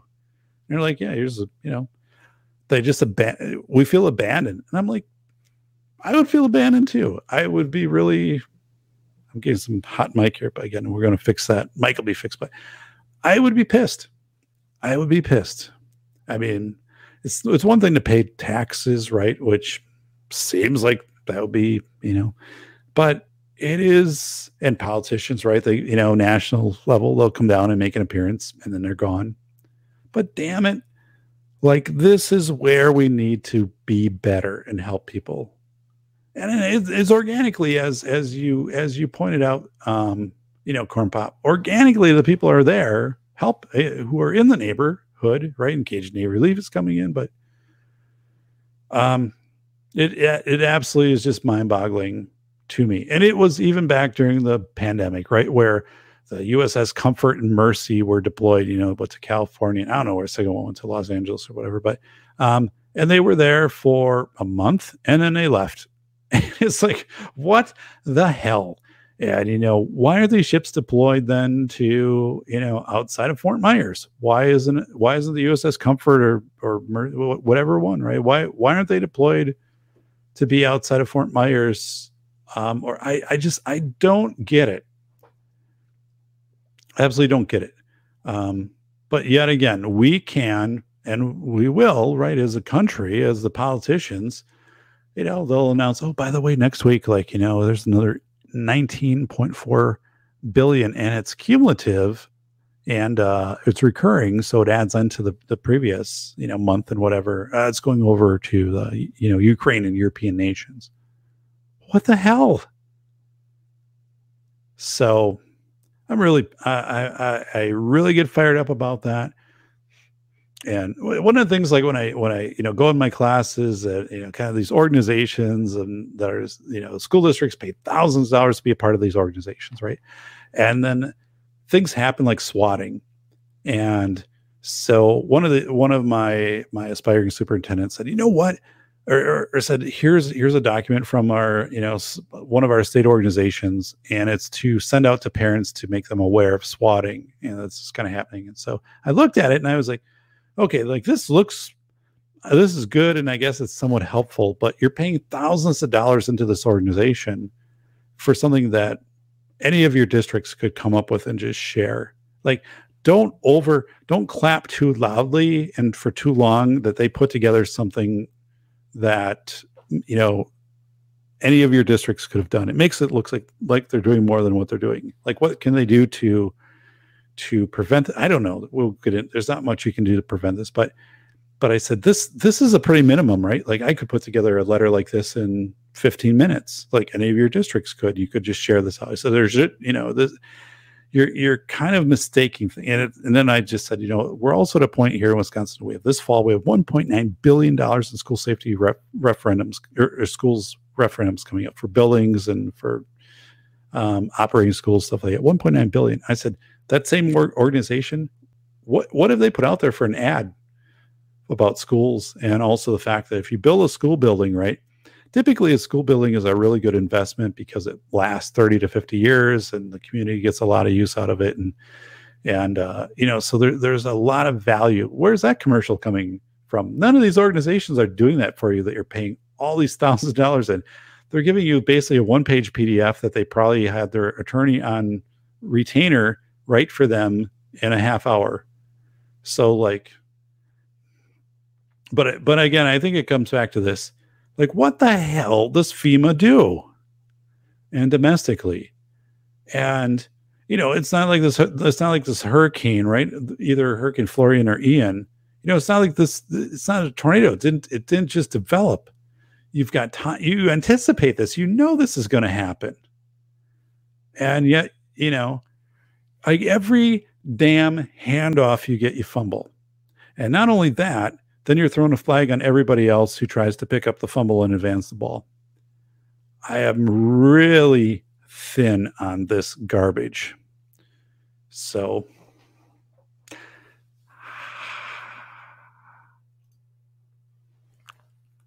Corn Pop saying, yeah, locals are definitely the largest force helping people. Locals with chainsaws, boats, airboats, heavy equipment like skidsters, construction equipment, etc. Many Floridians with a said type of equipment. Yeah. Yeah. Which is awesome. And then the question is, what is the barrier to other people bringing in that type of equipment to support, or even just the people to come in and to interface and support? So, Don Lemon. Yeah. Don Lemon is a joke. He's horrible. So he's not good. So what can you do if you get swatted, right? If you're a school district, or, you know, well, a few things. One is, so if you are somebody who has been repeatedly swatted, now if you're an entity, a YouTube influencer, right? Like Corn Pop's Revenge or John Rice, you can register with your local police department, law enforcement, and sometimes these registers exist. So they'll, if the call comes in, they'll say, oh, this is a YouTuber or some type of influencer or whatever. So they've been swatted before, but it doesn't change things a lot. They'll let responding officers know. So I did the research on this, right? And then they'll at least have some idea coming into this that this person is, this might not be authentic, but you still have to respond as if it is. But then, you know, like I think Tim Pool has security now that interfaces with people, like as they come up to his place and stuff like that. Like they have some faster way to check his residence or where he, whatever, to confirm that this stuff isn't going on. So there's this registry which can help, but you can't put a school on a registry. So like that wouldn't work. But the other part is state legislators proposing bills. We know that there's 450 school safety bills a year that are proposed, and about 20% of those get approved. But State Representative Kevin Miller from Ohio, he's the author of House Bill 462, which would make swatting a felony. He says right now there is nothing on the books that specifically addresses swatting under the bill. If someone is convicted, the person could face prison time as well as fines and restitution. In Colorado, so we talked about Ohio, but in Colorado, a 2018 law penalizes hoax 911 calls. If you make a swatting call, the penalties are similar to third-degree assault, said State Senator Jeff Bridges, the sponsor of the 2018 measure. And the thing is, if someone is hurt in the process, that increases to a Class 4 felony. If someone is killed, it increases to a felony in the third degree. Okay, like I get it. Like you can pass the legislation. Now, if somebody's a minor and they're doing this, it's not going to significantly impact probably what happens to them, because when they turn 18, it's going to be, you know, they're expunged, right? They'll be treated as a minor if they're a minor. I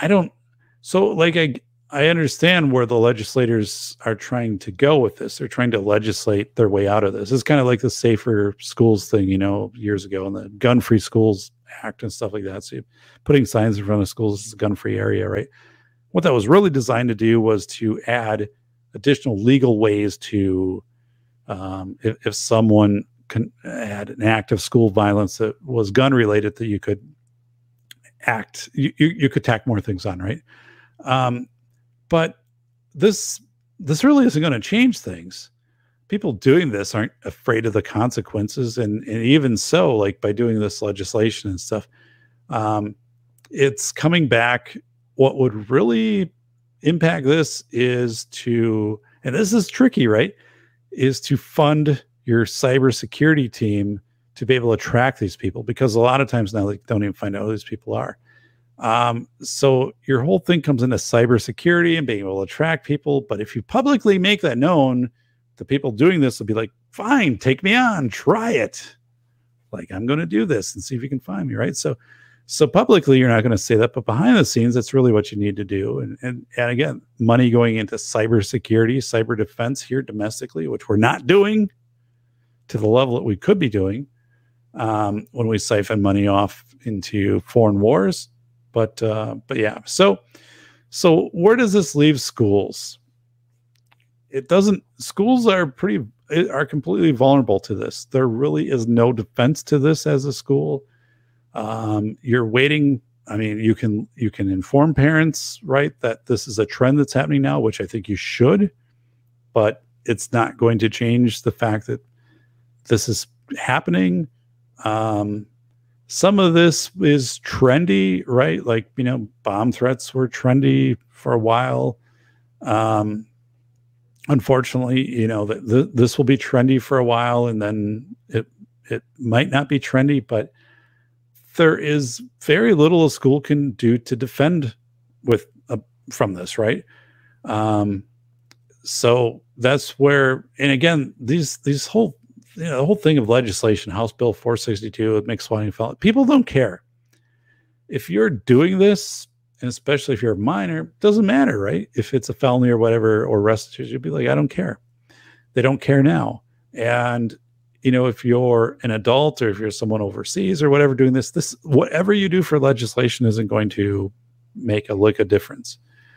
And the fact is, we don't have the cyber, we're not cyber adept to identify most of these people anyway right now.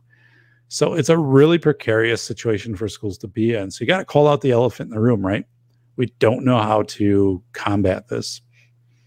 Again, I've always said school safety, we don't do enough in the threat reporting side, or if like you have any idea that someone might be planning to do a SWAT type thing, you know, that you're letting people know. But again, if this is happening from people 1,000 miles away or in a different country, this is really a tough situation for districts.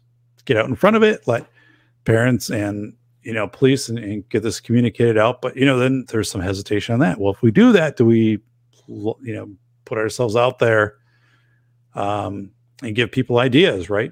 So it's a tough call. That's where your organizations really need to lead. That's where I think, in whether some TV ads or newspaper things, like your state organizations can get in here, right? Or your Department of Justice. And I don't have it all kind of worked out yet of what my approach would be, you know, with this, to try to mitigate this and to work with schools. But this will definitely be part of the trilogy presentation 2025 when I'm on PBS. This will be it. This will be in it, because this is one of those things you really fear as a district, right? Because there's what can you do? And the other part is just cyber ransomware right now in school districts. Los Angeles got hit. Schools in my state got hit. And what happens? I don't even do it as a case study with superintendents. Get this. I don't do it as a case study with my superintendents, because so the question would be, you know, you're notified that your student database has been compromised by a ransomware, you know, attacker, and they have it, and they're saying we need $5 million in Bitcoin. We'll release, and we'll give it all. We'll unlock it, right? Most districts, like, what they do immediately is they call the police, and the police will say, call your insurance company, and most insurance companies and board. So the Board of Education will have to make a decision, and they'll probably have 24 hours to do so.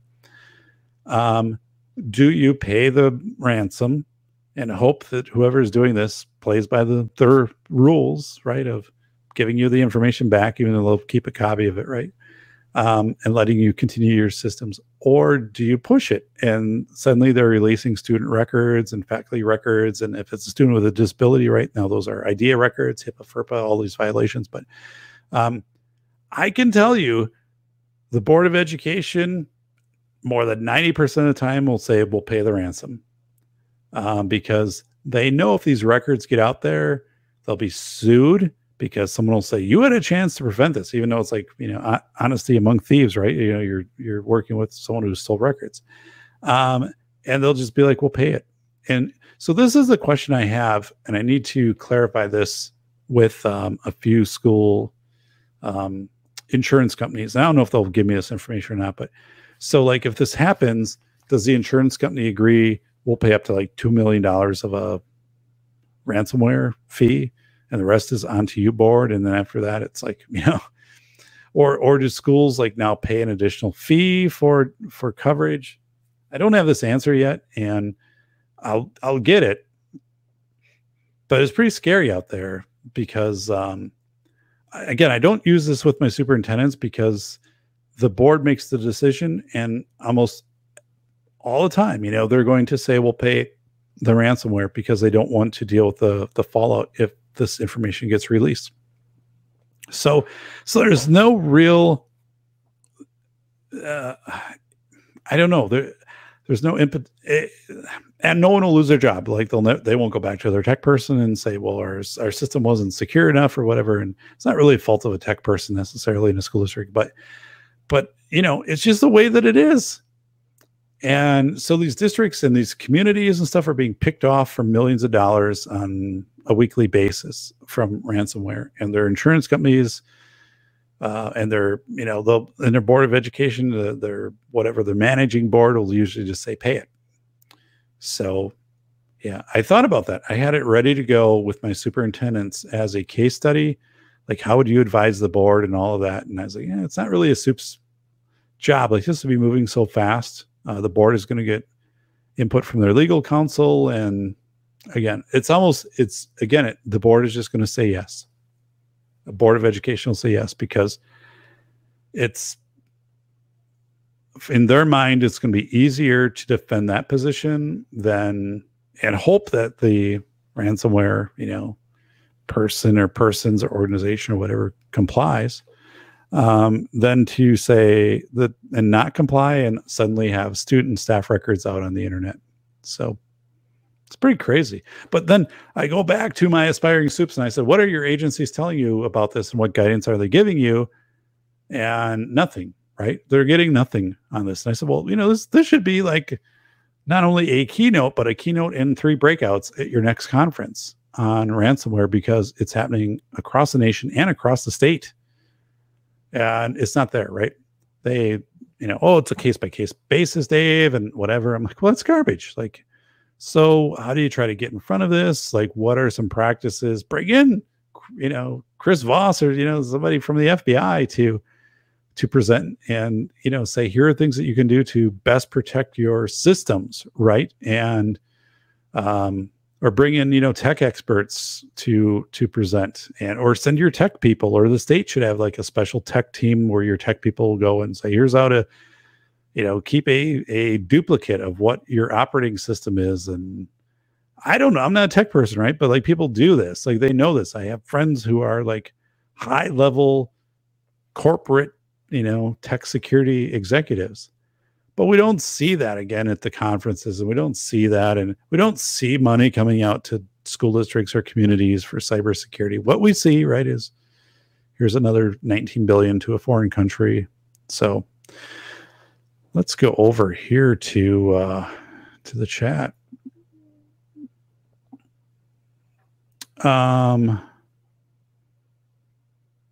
Heavy Water saying, Rumble turned out to suck. Oh, it's not good. I'm not on Rumble. Don't know. Brand new YouTube turned out to suck. I don't know if I'm running a hot mic here. It kind of sounds hot in the headphones.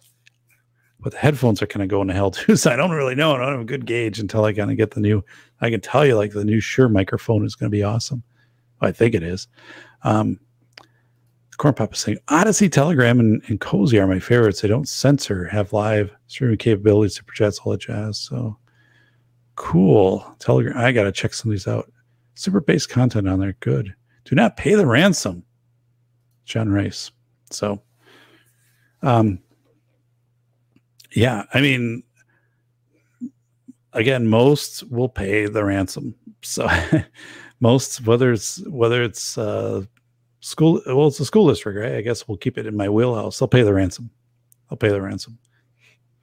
Because it comes down to the Board of Education and a consult with their legal team and also their insurance carrier, and they will pay the ransom. Superintendent really has minimal say in that. So, Corn Pop, I do still obviously watch some people on YouTube, but I can't stand the grifting so many people seem to do on YouTube, always trying to sell you something instead of being real. Yeah. I'm not trying to sell you anything except School of Errors, Reliving School Safety in America, the most honest book ever written about the $3 billion school safety industry. Tell you it's worth it. The audiobook 1099 narrated by me, and also trying to sell you The Velocity of Information. This book is a little more. The publisher prices it, not me. The audiobook will be out in April, narrated by Ben Hawk. That is excellent. It's well worth your money. So here we have Bolo. Bolo's saying, doesn't large money transfer trigger red flags? Isn't the ransom target account linked to a person? I don't know. Whoa, we just lost our doc cam.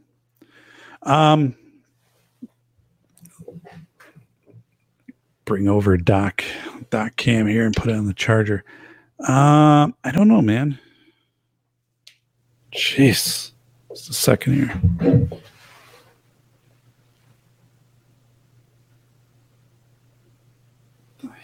The hell is going on here?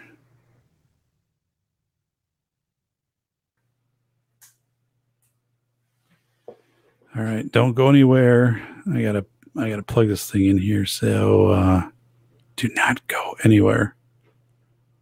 How were the beans and chili that you had for breakfast? They were delicious. Thank you for asking. But now I am very gassy. I'm sorry to hear that.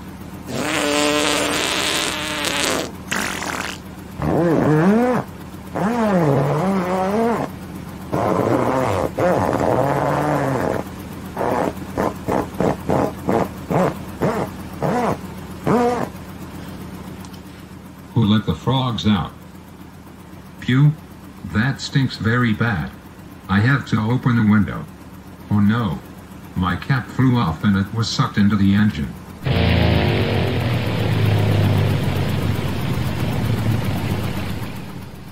Holy smokes, the engine just cut out. We should use the Decide model to help us make the right decision. Mayday. Mayday. I am declaring a beans and chili emergency. Please advise for landing. Flight 019er, 2 miles northeast. Turn left at 90. Maintain 4,800 to establish an approach.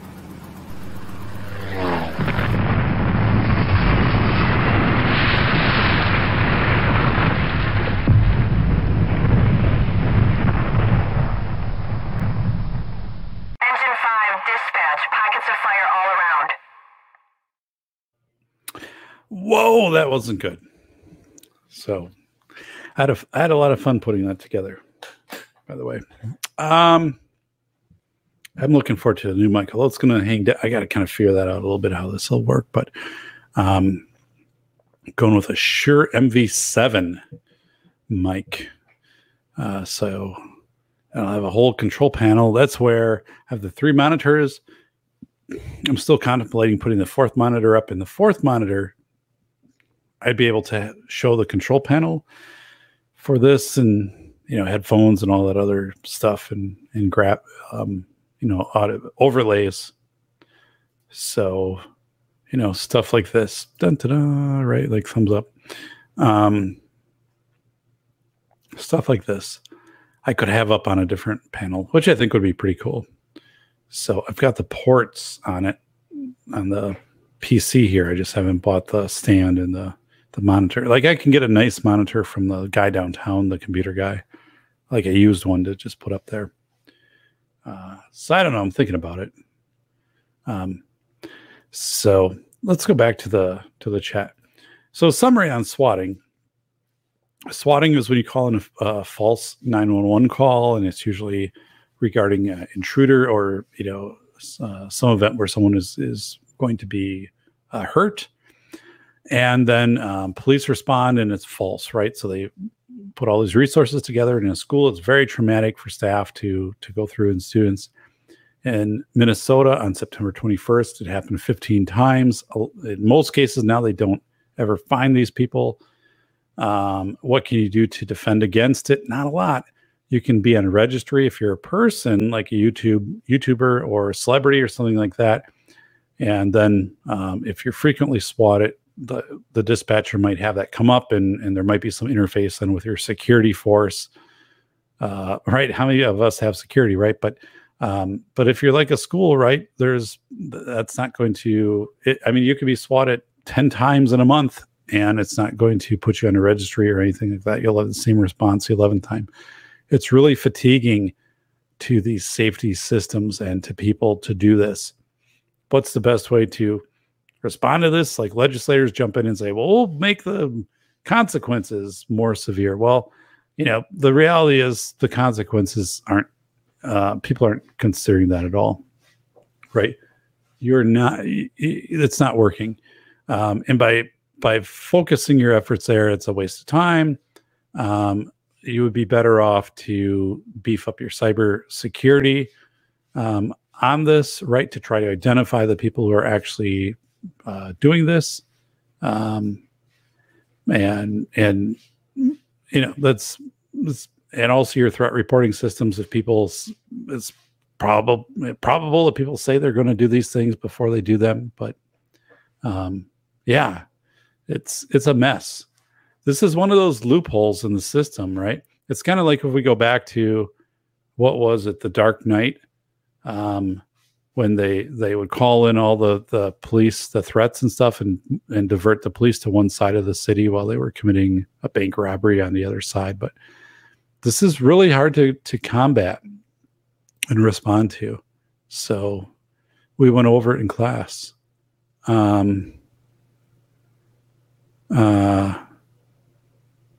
So yeah, let's see here. Bacon is saying to solitude. This surprises no one that's known you for more than 5 minutes.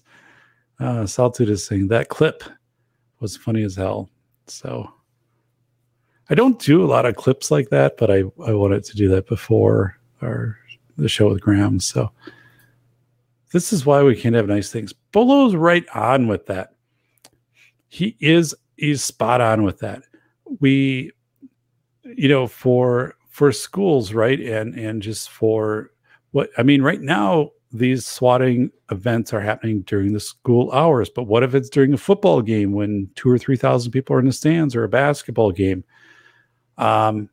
These are going to significantly change how schools operate. And so, like, you know, if you had the same threat that came into an NFL stadium, for example, it had 75,000 people in it, they wouldn't evacuate the stadium typically. You know, I had ISS 24/7 on the safety doc, like third episode or something like that. But, you know, there would be measures where they would check on this, but it wouldn't be, it logically wouldn't be practical to try to evacuate people from a structure like that.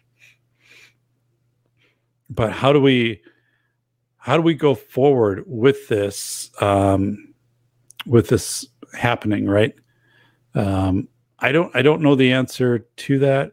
And again, when my superintendents, you know, my aspiring superintendents or new superintendents said, well, you know, one of our state organizations came out with this letter. I'm like, that's good, right? But that's a first step. That's something. But also, like, you know, what are they doing to advocate with your police forces or with your state's cybersecurity, or I mean, all these levels to try to find out who this person is. I'm like, you know, you're being provided. There should be, if there was a clearinghouse in your state, right? And one district put together a letter and had that letter out there in this clearinghouse. I was saying, you know, that we have, the swatting has been happening around the country, and you know, if this happens in our school, there'll be a typical response as if it was authentic, because we wouldn't know, right? Like that's part of a clearinghouse, and that document should be a clearinghouse document. I don't know if it's out there as a clearinghouse document or just to the members. If it's not a clearinghouse document, it should be. It's like when certain things are put behind a paywall, and you're like, but that should be public, right? That should be available to everyone. I don't know the answer to that. I'll check into it. But I'm kind of like, I don't know. I have to remind people, like, don't, you're honestly, like, for your organization to do this, this is good, but this is not cracking the atom right here, that what they're doing, right? Like, I could have done this in 15 minutes and got this letter out to you. Like, it's, they have so much, you know, contracted with their attorneys and to put their letter together and their stuff. I mean, so, you know, right, this is good, but it's also fairly ubiquitous, right? And obvious. Where's the next level of this that you're seeing from your professional organizations? You know, such as what is trauma-informed care for your district if they go through this? What is the interface between your professional organization and any digital cyber identification, you know, processes going on the state or federal level to try to find people who are doing this, right? What does that look like? So those are really the questions you have to ask, because again, I think activity can be, how should I say, like, somebody puts something like this out there as an organization, again, which is a good thing, but it gets a big round of applause, and it doesn't deserve a big round of applause. Like, it's what you should do as an organization, right? You're getting paid thousands of dollars from each of these districts in aggregate. I mean, the amount of money coming in is just unbelievable. And the fact is, any of these districts could most likely have put together a very similar document. And this is where we talk about there should be a clearinghouse for not only school safety, but kind of school best practices, documents and stuff. REMS.ed.gov has that for school safety stuff, their toolbox. We don't have that in the state of Wisconsin. I don't know if many states have that. Federal government really doesn't have that outside of REMS. But REMS would, if you ask REMS to come up with a letter like this, they would have it out there in 24 hours. So I don't know. I get a little prickly when there's a lot of applause for just doing your job, right? So John Rice is saying, what does all this say about the police's character and general demeanor? I'd have to go back on this one. I don't know. John Rice, the perception which is correct that police are dumb and dangerous to society. So John, you know, and I really believe that there are very sophisticated cybersecurity networks and things like that that go on that just don't meet the public eye. But sometimes those need to be made very overt, and we don't do that, right? Like, we don't know the extent of the resource, the assets that are out there to protect us and working. I guess that's subjective, right? I'm not gonna go too far down that road, because I don't know. But you know, it's like if someone came forward and say, yeah, but look at this organization, you know, we prevented 25 things from happening last month. Well, okay, like, well, then we should know about some of those. Well, if you knew about them, then people would be upset or something. Well, I don't know. It's kind of a different mentality, but Heavy Water is saying the people are going to be like neighborhood Karen spy network of some sort. They collect evidence. Yeah, you know, Heavy Water, you're right on. That happened a lot during COVID, right? And let me go and just show this 45-second video I put up in March, and then we'll come back to it. So if I can find it, let me... So right here, 45 seconds, I'll come back. So you talked about, like, kind of... this thing of having, like, neighbors report on neighbors and stuff like that. So let's watch this, then we'll come back. Hi everybody, this is the Safety Doc with a face validity check-in here on March 31st, 2020. Bellevue, Washington has started a tool to report stay-home violations. This is from the government website in Bellevue, Washington. So we're going to scroll down here to My Bellevue Portal and then to Report Gatherings. They've made it convenient. There's a map on the right. You can drag a location over here into address, write a description, and then also include photos. This is a practice we've seen in some areas of the country, but it's going to be more prevalent. Look for it in your area, probably in the next week or two. So Bellevue, Washington, that happened in Dane County next to me. It happened across the country. Within about 2 weeks, a lot of these got taken down for a couple of reasons. One, it was a horrible way to allocate your resources during a pandemic, right? You know, have people staying at home and you're splitting up your forces, right? Because you don't want people to have close contact, and here you're trying to do that. It was just crazy. So, and the second was you had people coming in from outside of the area into Bellevue, Washington, and they're like, okay, we'll watch for this. So suddenly you have outsiders coming in and trying to report people. And it was, but you know, part of that too, that was really strange is that was up really fast. So, you know, who made the decision to contact their tech people, and their tech people had to put this together, and you had to integrate a Google map and you could input pictures. I mean, there's a lot of work that went into that, and it was ready to go within what, like a week. So, very bizarre. But I think that you're right on with saying, you know, do we, this situation, I think it could happen in Florida, right? Like people come down to rescue, they're part of Cajun Navy Relief or things, and suddenly like people are videotaping what people are doing and whatever, and do they believe they should be there or whatever? I don't know. But I think what you're saying is definitely happening.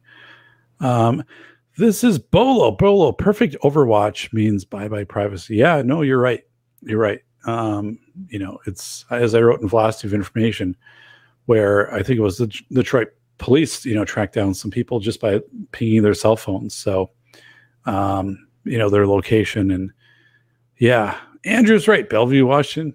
Yep. I am so glad I made that video, and I have a more extensive video of the website and clips and stuff like that.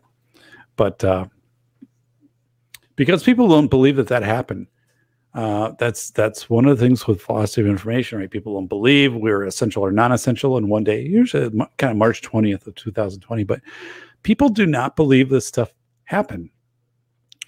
And if you go in and try to search it now on Google, you'll never find it. It's all scrubbed. So I'm glad that I captured some of this, especially that Bellevue, Washington, because that was really representative of other places. Like if you look at that video, like that's very similar to Dane County and other places, like or Madison, Wisconsin, state capital of Wisconsin. And but again, people don't realize that it's in my book, and it's also that that video is linked out in the reference section in my book. So interesting, the Solitude Surfer. I gotta listen to it first. So listen to it, buddy. 6 hours that you will love. I loved narrating that book. Again, I was terrified to narrate, which is kind of weird, right? Because I've presented on PBS and I love presenting in class, but book narration. But my sound engineer did a great job. I had a lot of fun with the book. A lot of energy in the book. You can kind of see the passion, you know, of the doc coming out in the chapters of that book. It's a great listen. School of Errors. So, Andrew's saying they're already denying the lockdowns were bad and are deleting proof of it. That's the thing, right? So when you, Andrew, you're right. Like the Velocity of Information with 471 endnotes.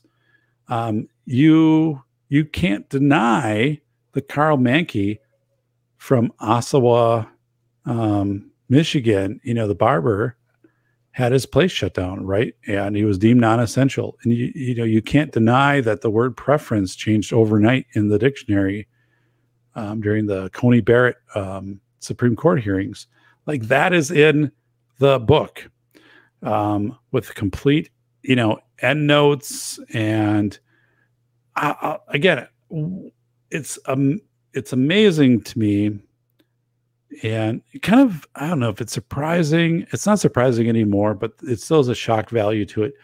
I will talk to people about the book, or I'll present on the book, and, you know, and people will say, I didn't remember. I forgot that I was deemed essential or non-essential. You know, or I forgot that they had a website where we could report social gatherings of people, 5 or more, whatever, and we could put photos in. And I forgot this, and I forgot this. And I'm like, it's all here, right? Like, it's in the book, 471 endnotes. And this book, I think, is becoming even more of a historical asset. It's a practical book. It's entertaining. Like, again, you will love reading this. It's extremely well done. And so many graphics in here, custom graphics that I had made by Amy K. DiStefano, you know, which are just phenomenal, right? That kind of go, this one goes across 4 pages through the year 2020 to go into terminology like crowd and behavior and finite voltage. This is so well done. I did all of these. Like, I designed those, and then Amy created all of those. She's a graphics specialist. So,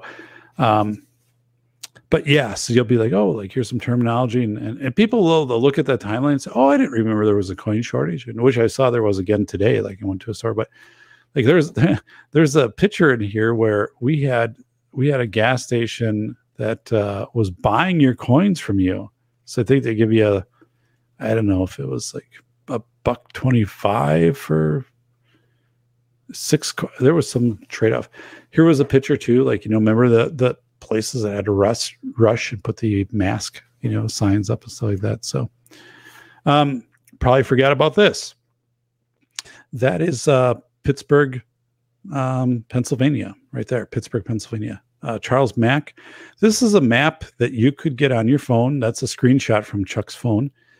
And it was high COVID areas. You can see the area is a little darker. That was a higher COVID area. You could go into that app, which was from the local newspaper, and you could basically get down block by block to see where COVID was. You could pretty much get down house by house. So, like, what were you supposed to do with that data, right?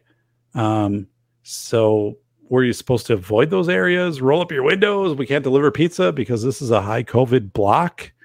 If you're a realtor, you can't show this house, or 2 years from now, you have to say, well, this is a house, but like 2 years ago, somebody had COVID who lived in this house. Like, it was really weird. But again, it was, somebody felt that was important to put that information out there. So you could literally go block by block, and you could go down minutely house to house and figure out who had COVID, publicly available, right? As it was happening. What in the hell? Oh my God. And again, because, you know, Chuck has a screen capture, I was able to put it in the book, and I was able to write about it in the book, and people, again, don't believe that happened. Oh, that didn't happen anywhere. Right? Well, here, you know, let's look at this. And I've got the original, you know, whatever timestamp things from Chuck, but they don't deny it. When they see it in the book, they don't deny it. It's kind of like it brings them back to, oh yeah, that did happen. One thing I didn't put in there is Chuck had essential papers to drive. Like, he took pictures of those and sent them to me. Like, he didn't just scan them, right, and whatever forward. He took pictures and sent them to me. And I was going to include those in the book, and I decided not to, because I thought it could open up some liability to Chuck if I did that. Like, his employer could say, like, well, this wasn't meant to be published or whatever. So I didn't. But that was another thing too, like, right, you know, people getting essential papers. Like, I remember I had to do some banking, and it was like, I don't know, April of 2020. And my bank is 55 miles away that I do most of my banking with. So I contacted the bank and said, I'm coming up to do some banking. And also, I was like really leery of kind of the whole financial system at that time. Like, I wanted some flexibility. So that was one of the reasons I was having to come up in person, do some things. And I said, can you send me some type of document indicating I have this appointment with you and what we're doing? Because if I'm pulled over, like I have to go on an interstate, I want to be able to show this document. And they said yes. So they sent me basically like a letter saying, you know, you have an appointment at this time to come up and, you know, whatever with your finance. So, and I thought, because who knows what's going on back then, you know, your essential papers, that if I'm pulled over for, you know, driving as a non-essential task, I can bring out this print, you know, this thing and say, you know, here I'm coming up to do, you know, banking, and here's an email from my banker. So I have this appointment and I can, you know, prove that this is a essential activity, I guess. It's really weird, but the bank helped. I wasn't pulled over, but it was strange. Chuck got pulled over a few times. Chuck Mack, and he had to show his essential papers for why he was being out. That was crazy though. People again, the thing that surprises me the most with Velocity of Information, which is an awesome, it's now in I think Tokyo, Japan. So I track everywhere. Well, not everywhere, but I can find out where the book is usually through my publisher, like through an interface, like for public libraries and university stuff like that. And it's increasing every day, like new places. But this is an interesting. It's like in the United Arab Emirates, and it's in China, you know, it's in Germany. And people contact me about this book. Again, I present on this book, and I never expected my talking points to first include getting through people who said, oh, like I forgot about that, right? I didn't remember being essential or non-essential. I didn't remember the papers thing. I didn't remember, you know, that just countless things throughout this book. I didn't remember that, you know, we didn't do fitness for the first like month. Like that would have made sense. Like, why weren't we doing fitness? We had celebrities on how to sanitize your phone. And so I kind of get through that, like saying, you know, we all went through this, like it was 2 years ago, right? Like we all went through this together, and I documented it, but I don't think if I would have documented it, even I don't think I would have remembered it as well as I do. Right. But that seems to be the narrative with the book. Is it really is this Tommy Lee Jones type of thing, like in Men in Black, right? Of you know, people had their memories flash, gone. I can't. I don't have my feature here anymore.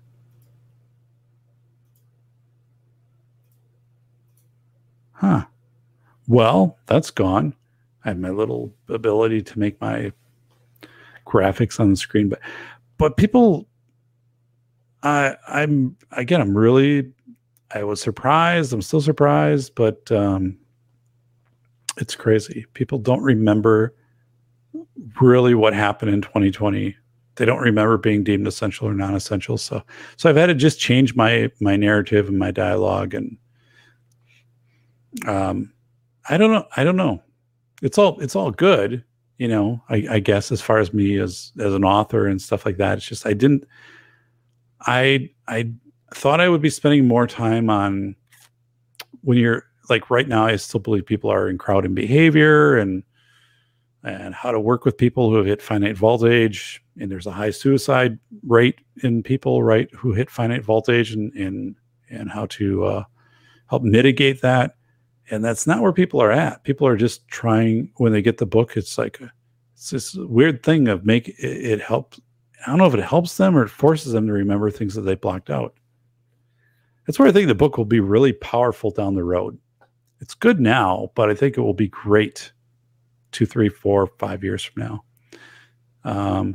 CT Designs is saying, getting pulled over and asked for your papers to be able to explain your reason for traveling is insane. Yeah. And I can tell you, CT, Chuck Mack, who you know, is our friend, our head of IT at University of Pittsburgh Med here, who is included in a chapter, and that happened numerous times to Chuck.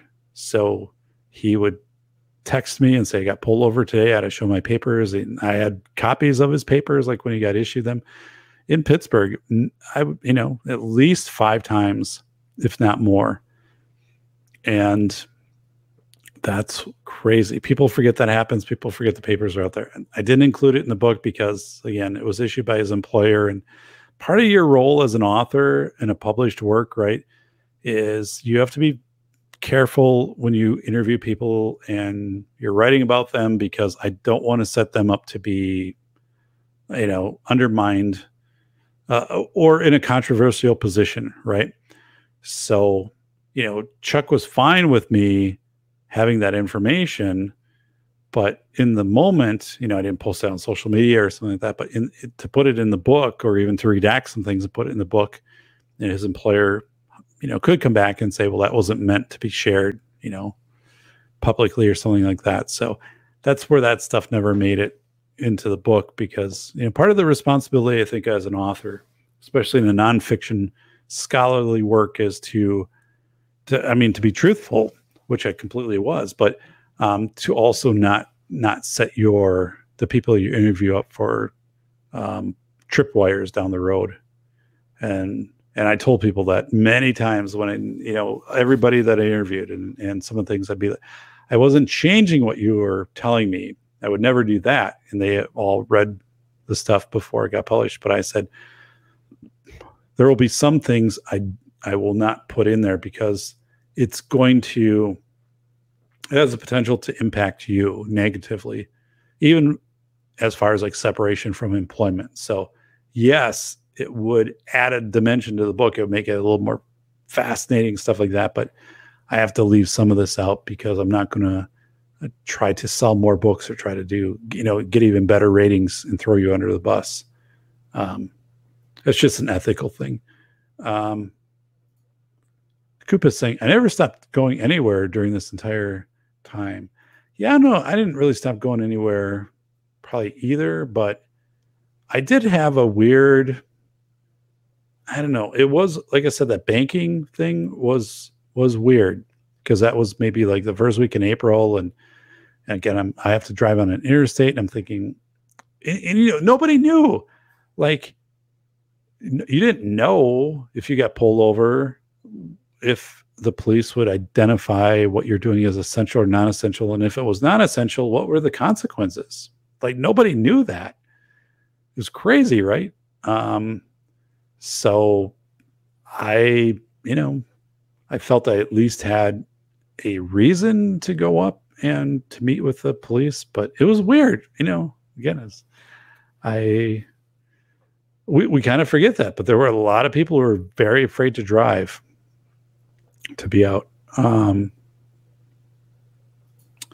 Koopa's saying, hey, I've been listening and working. Just got done with one paper I had to write. The safety doc. The book will be great in a few years. If people go back and read it, they might learn a few things about freedom. School of Errors. School of Errors had a revival after the Uvalde school shooting. Just frankly, it did. I mean, the book's uptick in sales. And I think this is something, that continues to be more relevant and more, my 2019 PPS presentation seems to be catching more steam and airing across the country. You're right. This book will be something that in the moment maybe isn't, I shouldn't say it's not appreciated, because I don't think that's true, but people aren't aware, and pretty soon people will identify it. There are some people already who do that. I find it on, websites, or people contact me or whatever. And there's nothing out there like it, right? There's just nothing out there like it. And I think over the years, it will continue to gain a kind of almost like a cult following. I would expect The Velocity of Information to be kind of a cult following book, much like Marshall McLuhan's The Message is the Medium, and John Ronson's So You've Been Shamed, and things like that, that once it's out there for a little while, it's going to kind of have this group of people who will adhere to it, and then they'll build out their network of saying, you gotta read this book. And so it's really cool. It's kind of cool. Well, I should say it is very cool in my class. both classes, but like the class I taught Saturday, to be in front of class and say like, well, I authored like 2 books, right?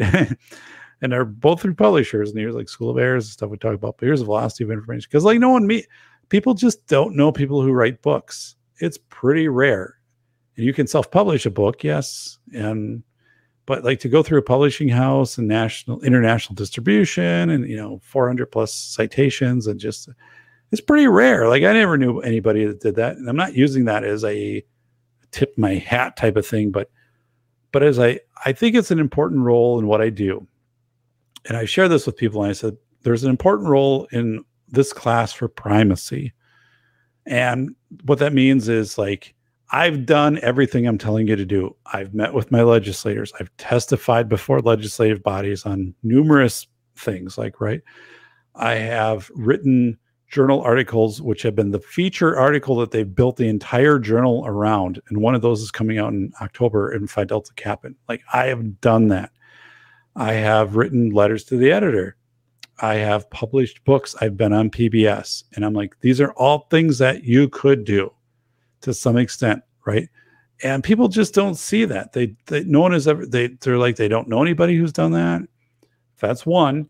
And the second is no one has ever kind of told them, like, you could write an article for a journal. You could do this. So I've changed my classes because no one tells them that they could do this, and their organizations don't encourage them to do this. And, so I'm like, you know what? I had a little video I showed in class. It's on the internet, right? It's Channel 3 or whatever interviewed me back like 12, 15 years ago. And I'm like, I sold the upper quadrant of our webpage, 1/16 of our webpage as a district. We sold that for ad space to local businesses. We made enough money to buy a lift van for students with disabilities with that decision. My board was fully behind me, which I appreciate. My superintendent was awesome. But I'm like, that was creative. Like, who does that? Like, you could do that. You could do that. And so, like you show people this, they're like, holy smokes. Like, I had no idea, and I talk about esports, and I'm like, I'm not telling you this as someone who just is kind of interested in this. I talked to the head of esports in Wisconsin twice. I interviewed him. I gave him the document. I shared it with you so you could proof it and tell me if anything's wrong. But there's a student in Wisconsin who participates in esports who uses a controller that he operates with his mouth because he's paraplegic. So he has a controller, basically a stick that he operates. He's one of the highest ranked players in esports, in the sport that he participates in. And I'm like, that kicks ass. That is great. And have you ever heard about this? Nope, never heard about Dave. I'm like, how many of you have esports? None of them had esports. I'm like, you go ahead and do this. Here's a person to contact. Here's how to set up esports. It crosses Title IX. It doesn't matter what gender you are playing esports. Doesn't matter what race you are. Doesn't matter economic accessibility. It doesn't matter disability. You can go to Thingiverse. We went to Thingiverse.com, right? Thingiverse, where you can go for 3D printing. I'm like, look at all these adaptive controllers, right? Microsoft already has a ton, and they don't care if you adapt a controller. Like, as long as you're not selling them, like 10 of them. I'm like, look at this stuff. They're like, oh my God, I don't know that. I didn't know that existed. I'm like, it does. It does. Like, so this benefits like all of your students, right? And I'm like, and then I always pause and say, why have you not heard about this from any of your state organizations? Why hasn't there been a breakout session where they've had Mike Dahl, the head of Wisconsin esports, at one of your conferences or a keynote, right? About, options for students to participate, including Title IX, including Individuals with Disability Education Act, students with disabilities. I'm like, where the hell is this? You never heard about this, right? Nope, never heard about it, Dave. And then, they're all like, well, it seems like in 5 years, like all this. I'm like, yeah, it'll be here. And it can be here right now for your schools. And it's not their fault. It's their fault that their organizations are not telling them this. It's their fault that at their state conferences that they go to, these are like, Wisconsin esports isn't there, right? And that the Wisconsin esports hasn't invited to be there. It's not Wisconsin esports issue. Like, Mike Dahl is an incredible person. That organization is phenomenal. But I'm like, so I'm telling you, right? And this is, but part of this is wrong. Like you should at your core innately feel that it's wrong that I'm the first person telling you about Wisconsin esports, which has been in existence and increased again your participation for youth in Title IX and students with disabilities, and it's a really great thing. And but you know, you never hear about it, and then I go through all these things like why am I the first time you've heard about this? And then, you know, try to answer that question for yourself, right? Why is it that when Wisconsin had a bill, you know, 44 to make it so school classroom doors could be modified for different safety devices, such as like a keypad that you should have to enter a code in, and then additionally move the handle to get out of the door. Why is it that your state organizations never let you know about that so you could come down and testify? And I did. And I've got the recording of the testimony. And then, you know, so I'm like, you've got to know, right, that, and I'm your truth agent in this. I'm telling you there's so much more in this role for you than what you think there is. And I said, I think that's a good thing, right? That to make you aware of these things and stuff like that. And, you know, so they're like, why is this information being curated to us? Why don't we see that as our conference? I'm like, well, you know, you can ask that of your conference people. Like, I'm not your conference people, but that's a good question, right? Why isn't REMS there, emergency management? Well, because probably, you know, you're not making any money off REMS. They don't sell to districts, right? Esports, you're not making really any money off of that. I mean, it's great, but I mean, Wisconsin esports, they might pay an advisor $400 to be in charge of that. I'm like, look at your vendor tables outside your conference. Who's paying to be there? So I said, you know, it's just one of those things. Like, I really want you to be better than what you are. And I said, these are great people. I want them to be aware that there's this whole, when they're in these positions, there is this whole new constellation of opportunities for them that nobody tells them.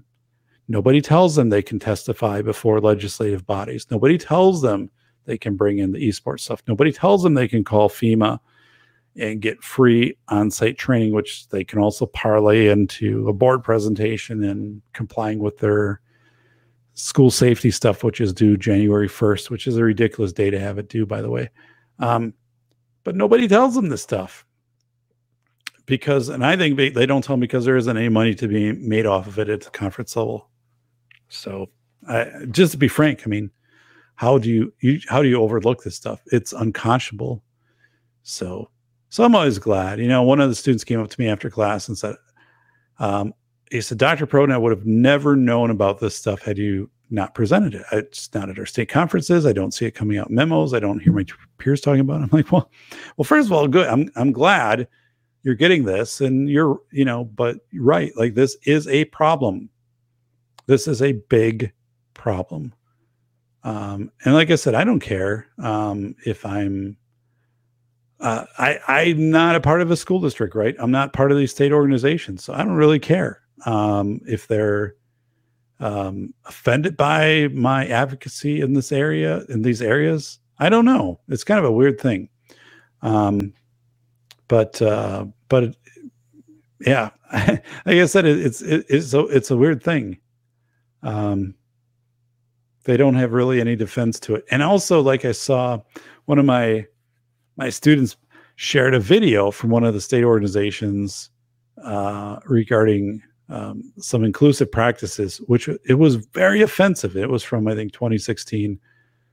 And he said, you know, he watched, he said, this is very offensive. This is, you know, very stereotyped and inaccurate. But it was still out on his organization. So I said, we have two options here. One, you can contact them and tell them, you know, as a member, you felt this was offensive. Or if you don't want to do that, I will contact them and tell them, I believe, you know, I feel this is offensive and this is outdated, and then, you know, give them an opportunity to remove it from their website and to, you know, do whatever they want to try to replace it with, you know, information that's more accurate. But But I said, you know, this is part of it, right? You've got to call people out sometimes. You've got to call out the elephant in the room. And not, I think we're so far away from that as a society, especially in school safety. We just don't call people out. You don't have to call people out with the act of demeaning them. You can just call people out and say, I think what you're representing here, you know, on like your website in this video, hasn't aged well, right? I don't think it's reading the room very well. So I'm aware of this. Some other people are aware of it. Maybe, you know, don't just call your attention to maybe take a look at it and see if this still aligns with what you want to portray, and just leave it at that. Right. But people won't do that. I don't know. Like for me, I don't know if I've never been, but I'm not really like, I'm not in that hyper offended mode.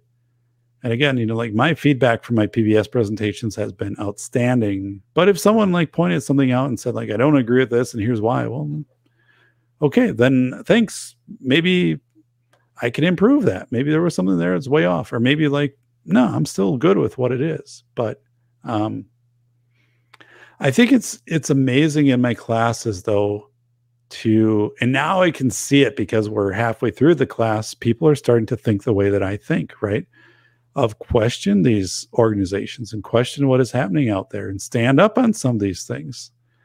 And we had a great class on Saturday where we, you know, did some of that and said, well, here's like a piece of legislation that I think is absolutely ridiculous, right? And do you feel the same way or not? Or what if, you know, parents and students came to you and how would you, you know, how would you make your argument for district to support this legislation? And I love when people think that way. So it's Pokes a Bob. Dun, dun, dun, dun, dun, dun, dun.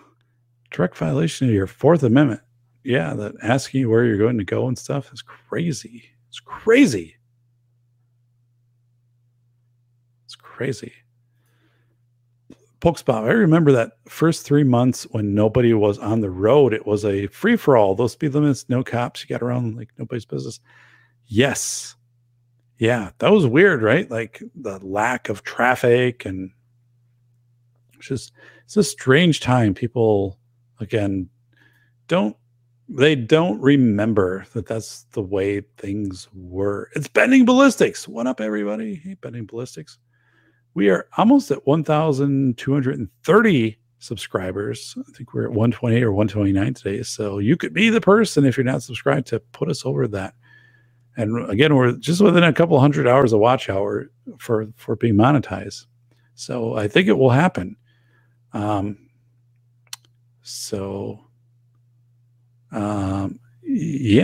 So Coop's saying, listening to a good show, doing SDI classwork and drinking a few beers. SDI, Strategic Defense Initiative. Coop worked on that with Reagan back in the 80s. So it's a good model. Benny, name a time and I'll set it up. Do it live if you want. I'm trying to wrap my head around the concept. Maybe we can have a few. So yeah, the doc also is willing and happy to be a guest on shows. Just let me know. So that would be good. I will return to the Michael Deacon podcast, which is a large podcast. I haven't got back to Michael on some time. This week's kind of crazy, you know, like the whole concrete project, it's thrown me off a little bit. I don't want to overly commit. Plus I have some firewood coming in and another class I'm teaching and stuff like that. So I just feel like when I go on like Michael Deacon program, I've got to have my stuff together. So, but yeah. So I don't know if you're seeing this in your community. Like, by the way, I've got to reset I have a new camera coming in, so I have better white balance and stuff like that. For some reason, like the camera's showing just not great stuff. Do you play guitar? I don't. The guitar in back of me is my godfather's guitar. He passed away in 2013 of cancer, and had given me the guitar. So it is more of a display and memory piece that I have back there. So yeah, it's a cool thing. So I do remember as a kid, like he could come up with songs spontaneously for anything, and they were hilarious. So that was really, really a lot of fun. So let me know if you're seeing the swatting happening in your area, if it's happening in schools, if it's happening with hospitals or other businesses or whatever, or if you know anybody who's been swatted. And then also, like what you think would be the response to this, to try to stop this stuff or try to slow it down, because there really isn't, there's nothing to impede this right now outside of, this whole thing. Well, let's do legislation. It can be a felony. Well, I can tell you, if someone is willing to do this, right? I mean, realistically, they're not very, that's not going to be something they're going to go through their box, their heuristics of saying, well, it's a felony. Well, so this thing of trying to legislate your way out of this isn't going to work. That's a fallacy. It's probably a mistake, but so what do you do instead? And so let me know your ideas on that. Like, post them in the comments. Like, what do you do? What do you do instead? How do you try to slow this down or just stop it? And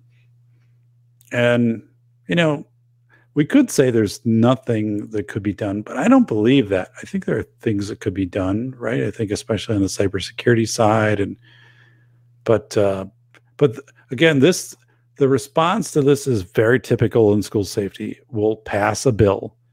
So, anything that happens that's school safety related, we'll pass a bill and we'll try to legislate our way out of it. Or at least we, as a legislator, we can say we did something.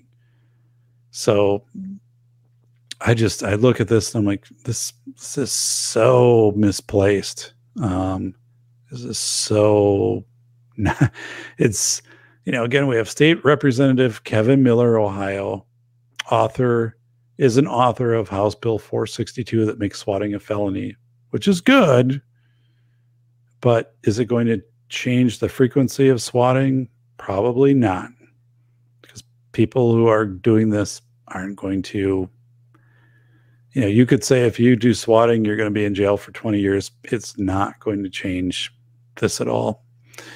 So the legislative path to this and the laws, law side of this and consequences and stuff, that's just not going to be effective. So then what might be effective, right? I don't know. I'll think about it. I'll keep working with people, but this type of stuff doesn't work. So,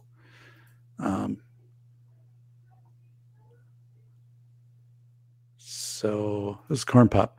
I wish it could have just stayed that way. It was like living in Fort Myers in the 1950s. So let's go over here. Safety Doc. Had a kid around here calling a couple of bomb threats a week or two ago. This looks, but yikes. So, but sounds like they found him, right? And identified who it was. So one of the things too, like Coop, I tell my administrators, and this was always my approach as a school leader, right? I said, we need to have an assembly, at the start of the year. And there's a few things we need to cover. And one of these would be like, if, you call in a threat to the school, we will relentlessly with police try to, we'll find you, right? And there will be the consequences that will follow you and your family through, through life, right? You got to be really overt with that. So boom, like that was, one thing to put out there. The second thing is we would bring in like the district attorney and the police. The district attorney was going to charge you with a crime and say, if you're sending nude pictures of yourself or others, like, underage, right, through the internet, to others who are underage, like here's where this will go, right? This, you'll be charged. Here's what it looks like to be on a registry where you have to knock on all your neighbors' doors and say, knock, knock, knock. Here I am. Like, I have to let you know I'm on a, sexual registry offender list and stuff like this.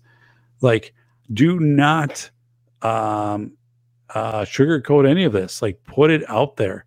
I had more instances as an administrator where parents came to me and said, my kid, like they never knew like this could happen. This could blow up like this. And I'm like, I'm sorry. You know, it is what it is. There's consequences. And if they would have only known, well, you know, but I changed my approach, and I tell my aspiring school leaders, be very overt in these areas.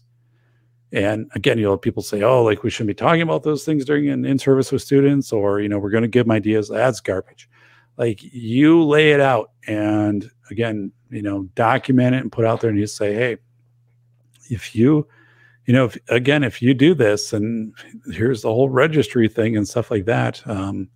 And in addition to other things, and the fact of what this impact, usually what kind of hits kids is here's what it could look like for your family. And you give cases like, here's a kid who did this, like, so you've been shamed, and, you know, and here's what it was like for their family, and have their and then kids are like, oh shit, like I don't want to deal with that. Or, you know, you're trying to apply for a job later on, or trying to, you know, go to a college, or whatever you're trying to do, right? This, so it I found that to be effective. Let's go back here to chat. So it's agorizer. Dun, dun, dun. Go back. We cannot legislate our way out of everything, for God's sake. You're right, CNT. You're right, Coop. Absolutely right. School safety, people try to go there, 400 bills a year, 20% approved. So it's late. I'm still straight. Agorizer. John Ray says a lot about cops of calling them as a way to enact violence. Yeah, the whole swatting thing is a weird take on society, right? And so it's one thing to swat a school, an institution. It's another thing to swat an individual. So, you know, as we had the video, the Call of Duty, where it was, if I can find it here, the guy who was killed because he came out on his front porch and he didn't keep his hands up. So Shane Gaskill, let me put that down in the chat if you want to. Shane Gaskill, the year was 2017. So playing Call of Duty, pissed somebody off, right? And they called the police and saying, this guy's got a weapon, he's dangerous, stuff like that. Police show up, he goes out on the porch, doesn't keep his hands up, puts his hands down. I assume the police assume he's getting a weapon or something, and they kill him. So this stuff's crazy. So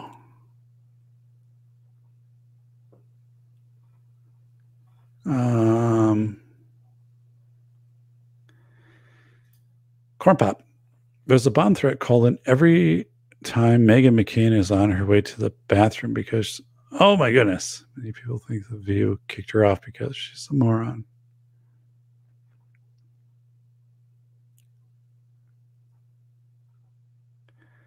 Goop is saying these kids, especially young men, need to understand that getting nudie pics can get them in serious trouble. You're right, Coop. And this is where schools and communities in general, right, need to be very direct and overt on telling kids, whether it's male or female, of saying and coming in and presenting, and not just the principal, police, and your district attorney, or attorney, right, who's going to file charges in the case, right? And come in and say, if you know, you do this, and also give examples, like here are examples in the state, right, where this has happened. But if you do this, like this could be a consequence of you know, and then also restitution, and you could be on a offenders list. I think there was something where it was even a kid as young as like 12 or 13 got on a sexual offenders list for some of this. And then, you know, once you're on that, here's what you're going to have to do. Here's what your parents are going to have to do. And kids listen to that, right? But What I also hear is schools will be like, oh, we don't want to talk about it because then it gives kids ideas. And I hate that whole, we're not going to give an exemplar. We're not going to give a template. We're not going to give an example because people will then get an idea in their mind and they're going to follow that. I think that's a garbage excuse. I think that's a coward's way out. And I hear that so often from people. Oh, we don't want to put ideas into their mind. I'm like, this is already out there. Be very explicit. You're going to help people. You're going to help kids by doing the presentation this way, right? And answering any questions they have and their parents and things like that. Trust me, like you are much better off to do it this way than to say, well, let's hope it doesn't happen here that, you know, the, you know, 15-year-old girl sends her, you know, 15-year-old boyfriend a picture and then it gets posted around school or, you know, vice versa or whatever it is. Like, and now we've got, you know, these, or they send it to a staff member and the staff member opens it up and they're not, they don't know what it is. And then they're like, they forward it to an administrator. Well, now you've just forwarded a, I mean, like, so I go through this, right? And I also tell my superintendents, I said, there should always be, you should always have a notebook in your top drawer, right-hand drawer of your desk. In that notebook, you should be writing questions that you have for your school's attorney. So we always come across these things in class. And I said, here's something for the notebook. And then right now, you know, like if we were, what would a professional development look like? What should we cover? Like legally, what do you know? And then, and have that, right? You know, should we put it in policy that we're going to present this annually, or how do we link it out to policy if we do a presentation like this? But as I tell people, like this is what your state organization should be doing, which you're paying thousands of dollars to. They should already be getting it. They should be well ahead of this curve and have like template presentations available for you, like regional people who can come out and do this, like some exemplar presentations that they've given, which they've done none of this. And why don't they? Because it's controversial, right? So they're not going to dip their toe into those waters. And I'm like, you know, I'm telling you, right, this is a huge benefit to your student body and your parents if you identify the elephant in the room and get ahead of this stuff. You're going to have much better outcomes than if you don't. So, safety doc, did you see the walleye fishers get caught? I did.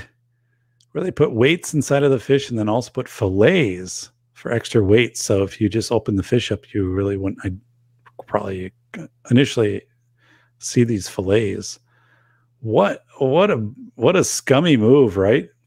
That's horrible. So they added weight to these fish to win. And these are like several $1,000 competitions and stuff. What a scummy thing. So, and I'm also surprised that there wasn't already a process in place to kind of gut these fish and to check for their integrity. I guess you can always, you know, cause they say, oh, now you're compromising. It can't be, taxidermy won't be able to do what it needs to do, but what a scummy thing. Yeah.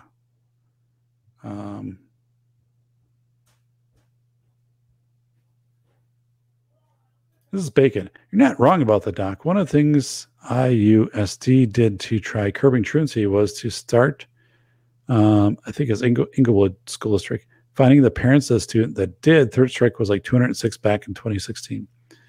So, yeah, I mean,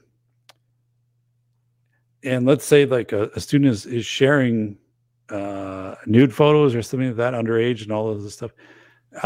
The consequences on parents and where they work and their community and all of that stuff. I think it's to bring in some parents, especially if they're more local or from the state, to share some of these things. Let's say, you know, once the child had done this, like, here's what it was like. You know, it was hard to go shopping. We had to shop at night, right? We had to, I mean, kids listen to that type of stuff.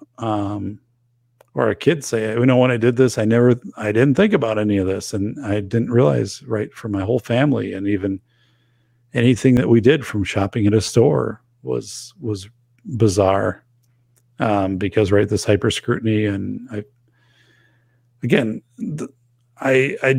it's just weird that isn't okay. I'll talk to my classes and say, what do your state organizations tell you about this? And it's crickets. And then I'll say, like, have you seen this anywhere as a keynote? Well, like John Ronson, So You've Been Shamed. Have you seen this as a keynote? Have you seen this as a breakout? Nope, haven't seen it all. I'm like, well, that was a problem, right? Because I believe a lot of the conferences present on what they're comfortable with and what is very broad and not very deep versus what is very important and what applies to everybody but could be low instance. They don't do that. So, and I call them out on it. And I said, you should call them out on it too. I'll take some time here when we get to some of the additional conferences coming up. I'll download their, their schedule, what's happening, and we can go through and say, well, here's what's nice, right? But here's like what's important and here's what's not being covered. So CNT or Koopa saying, one guy in Arizona got the cops called late at night, and he answered the door with his gun. The cops shot him.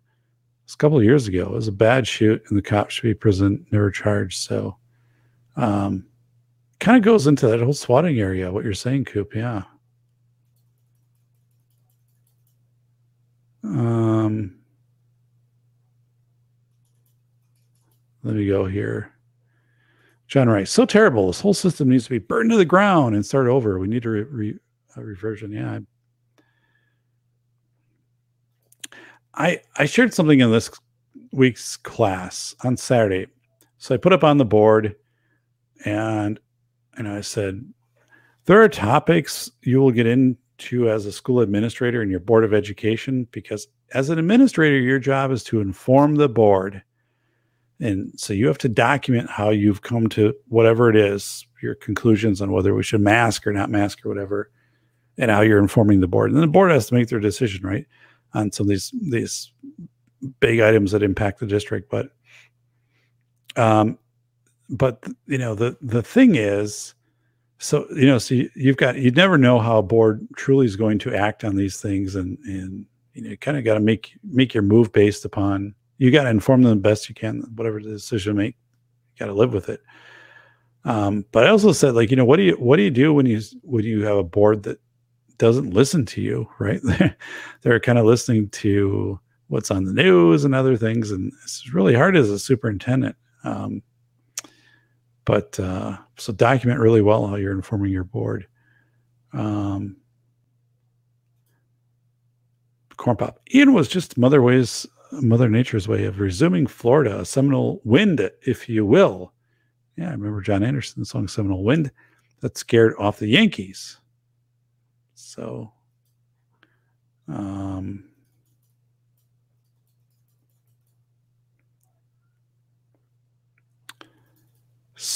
me see here. Dun, dun, dun, dun, dun, dun, dun, dun. Andrew, I always assumed these fishing tournaments were all rigged. What would stop someone from fishing the day before and keeping a cooler on their boat? So, yeah, I mean, seems like there would be ways to do that, right? And especially you'd be out and might not have boats around you. And but we were watching The Downfall of Western Society. Yeah,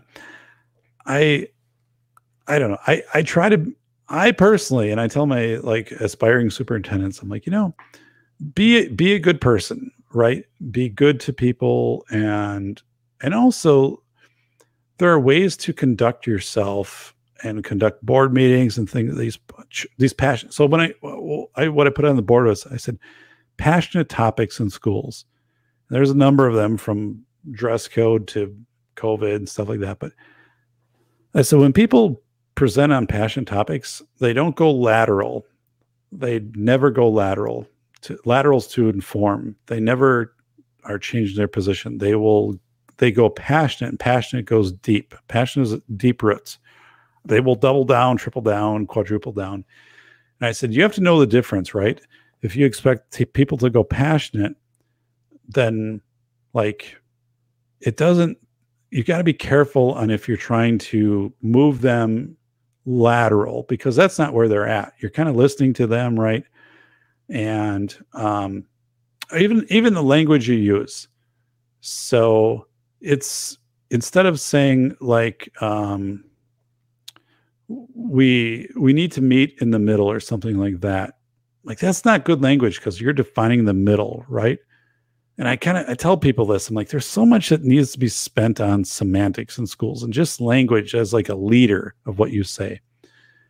And it would be like, and I said, you know, if you're really working with someone who's very oppositional to what you're doing, if you say, am I crazy to, or are we crazy to think that we can't, make a decision that will benefit all of our students?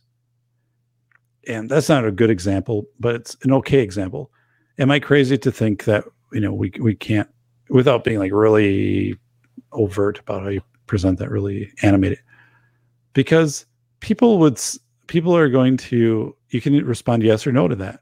And if you allow people to respond no, you allow them to be protective. So they'll be like, well, no, it's not crazy that we can't move closer into a position, a collective viewpoint of helping our students, right?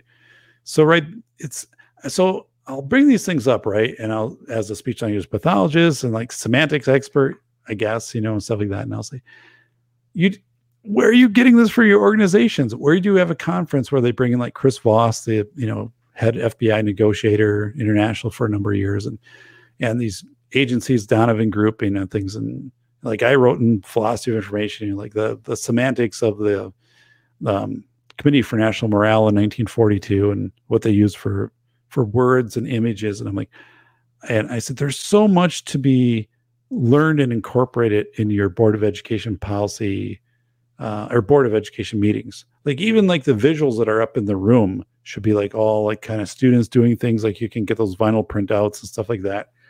And the way that you space people out in the lighting and the words that you're using. And as I just gave that no example, I'm like, these are all things that are very important. And I'm not, those aren't just FBI tactics. Those are tactics in negotiation for businesses, right? And things like this. And I said, you're not getting any of that from your organizations in your conferences. Like, why not? Like, why aren't they bringing these people in of saying, if, you know, here's, and run people through mock things like that. I do it with my students. And it changes things. Like I give them a few key phrases to use, right? That changes a narrative. And, but you know, you don't see it. You don't see those things being taught. And one of my superintendents a year ago, we were talking and really getting into a deep discussion kind of outside of class of the road to victory, which was 1942 from the Committee for National Morale. And I said, you know what, if I were you, right, I would have these vinyl displays of what's happening in schools in a positive tone, right? That's student based. I would have these pictures and I'd have them made up into these, you know, 6 foot tall, whatever, you know, these things that you can put up on stands. And I would put those around your boardroom, and I would mirror a lot of the stuff that was done in Committee for National Morale for imaging. And I would, here's some other ways I would just conduct the meeting as a superintendent. Here's how I would lead things a little bit differently. And he did it. And he said, it was the greatest thing ever. Right. And I'm like, yeah, right. And I'm like, you always end every presentation. I tell people this too. I'm like, you always end every presentation you give with a slide that says, what questions do you have? And people are like, well, is that a requirement? I'm like, it's what you have. No, right? It's not legally mandated. You don't have to do that. But I'm like, it's a technique, right? And it also provides in discovery, if anything goes weird legally for something that you've done, a training, right, on bullying and harassment or non-discrimination or whatever it is, right? We go through that. You are demonstrating in this slide, right, that you had gave people opportunity to seek clarification from the person in charge who had the knowledge, who was the presenter, versus like just delivering this out and ending it. I said that one slide has a bigger role than you will ever imagine if this comes to litigation and just in your practices. And I said that slide has a pause with it, right, of several seconds. You know, anything out there, any questions, any whatever on the terminology or whatever, or boom, come back to me at a different time if you've got questions. And because a lot of people don't end that, they just put the end. And I said, that's not the way to end any present, or whether it's with students, right? You're talking about if, you know, the sending of inappropriate, you know, photo, because we know, you know, students, they do this, right? They send it back and forth. So you're doing this presentation and then you have this section where it's like, what are your questions? And, or you get the ball rolling. Like, yeah, I mean, if you want to get the ball rolling, you can pretend like there was a question submitted ahead of time or two questions. They're saying like, here's two questions that were submitted to, you know, the counselor. And the first one was whatever. And then it kind of breaks the ice and people start to do the questions, but these are all style things. And, you know, so when I present these, I'm like, this works. I know that this works. And here's like this source and do these things. It's not expensive. But these people are never coached on style by their professional agencies that they pay thousands of dollars to be a part of this group every year. Right. And, it really bothers me. But you know, again, I go back and I anchor everything I do into science, and, you know, and as I said, you know, like, I'm like, well, here's like esports. And I'm like, here's not esports from my interpretation. I talked to the head of esports in my state twice. And here's a document I put together. It's 3 pages long. He proofed it and made sure like it was all accurate, because it's kind of not my wheelhouse, but I want it to be available for you because of Title IX and because of access for individuals with disabilities and whatever. And I said, one of the things in esports, he told me straight off, is there'll be districts that will have a no tolerance policy for any weapon imagery. And so if there's esports and you're fighting aliens and there's a gun that you're holding, you know, that shoots laser beams, they'll say, we can't participate in esports because it violates our zero tolerance policy for weapons. That is in our state, right? So he's like, you know, that immediately eliminates some of the esports options. So like, how do you get ahead of that? How do you think through that? Right? Because the game's not going to likely change. But if your district has that zero tolerance policy and they're saying, well, look at this, right? We got to suspend the kid who brought the Lego gun to school as a kindergartner, which is true. Like, I had to share that in class. But here we have a game, you know, where someone has a whatever gun and they're shooting laser beams at aliens and, you know, or whatever it is, right? And so it's not you're not playing Call of Duty as eSport, right? But so we can't participate in eSports because of this. I don't know, you know, really? That's where you're going? I mean, your school has like, you're also your school has an, you know, maybe a rifle team or whatever like that. And, so I get where people are going on this, but right, they got to think about this, and they've got to square this and right the ship early. And that's where, if a superintendent is informed and they make a distinct thing, this is where, again, these state organizations, if they would just come out and say, we are aware that, you know, there are, you know, some weapons or whatever that are used in a cartoonish manner in some of these games and things, but, you know, these aren't people that are depicted and whatever. And, and here's what we view, and take a position as the benefits of esports and getting students involved in extracurriculars and whatever, but they won't do that. Right. So again, as soon as I point out these things, and these organizations are just like, you know, kind of blowing in the wind, you know, they're not going to get into this because they don't want to be brought up. But anyway, so, well, thank you for being here, Bending Ballistics. I appreciate it.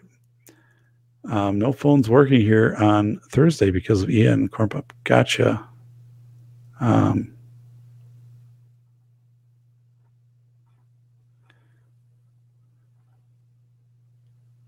So let me go through here. Hornpop. Way down south in the Everglades, where the blackwater rolls and sawgrass plays, eagle flies and the otter plays, Atlanta Seminole. John Anderson, right? John Anderson. Yeah, it's good. I have that song. I left my heart in Sarasota. It's Bolo.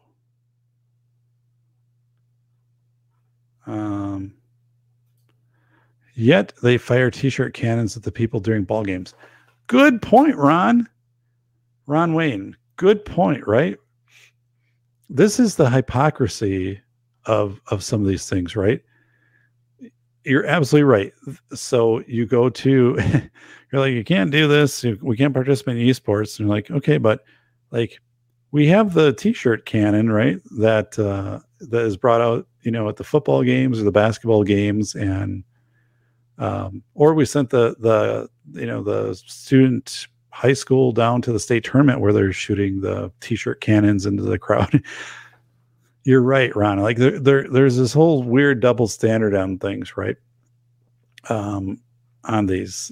So that's a really good point. Actually, I'll come back and I'm going to note that when I come back to that in class, and say, you know, not only like, what if this happens in your district, which is, you know, those have been around, or the potato cannons or whatever those things, not that you're shooting potato cannon at your crowd, but you know, the students have these, but you know, what if your students are going to, you know, basketball, they go to a Bucks game, right? I'm here in Milwaukee, not where I live. I don't live in Milwaukee, but you know, that would be closest. This is happening. So, yeah. Bacon, the Pop-Tart.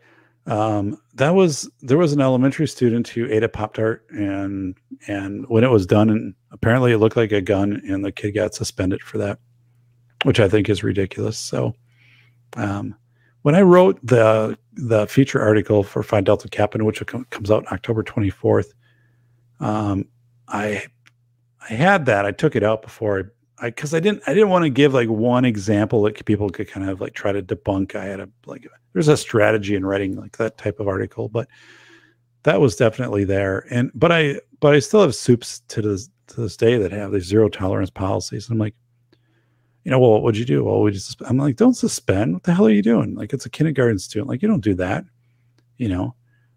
You just don't do that. So,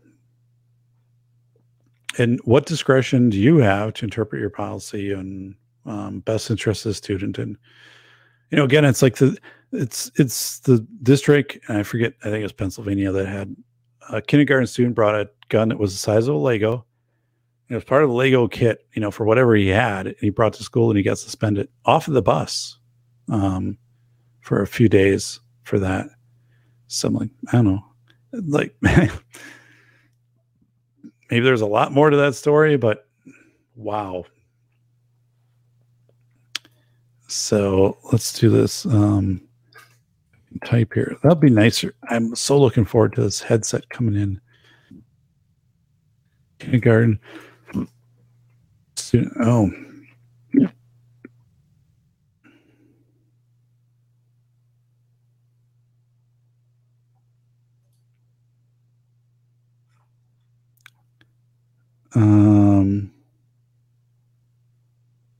Yeah, I don't know. Let me try to find this here.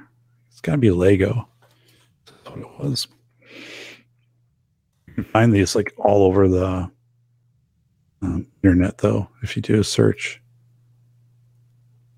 So, yeah, here, let me bring it up. Let's share screen. Yes, I do want to share the screen. God's sakes, could you put more ads on here? Jeez. Let's make this bigger. Okay, so here's the title. I made it a little too big. Kindergartner given detention for bringing this tiny Lego figure gun on a school bus. This is from the Daily Mail, but... A 6-year-old kindergartner sparked an uproar on a Massachusetts school. Yeah, this is the one. He was spotted brandishing a tiny plastic Lego gun on a school bus last week.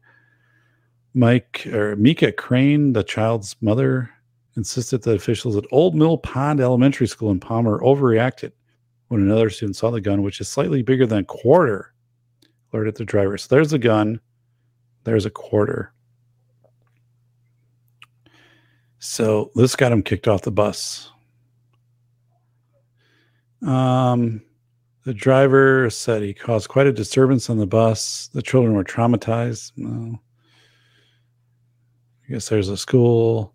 In the aftermath of the incident, the school sent a letter home to parents explaining what had happened, stressing there was no actual firearm.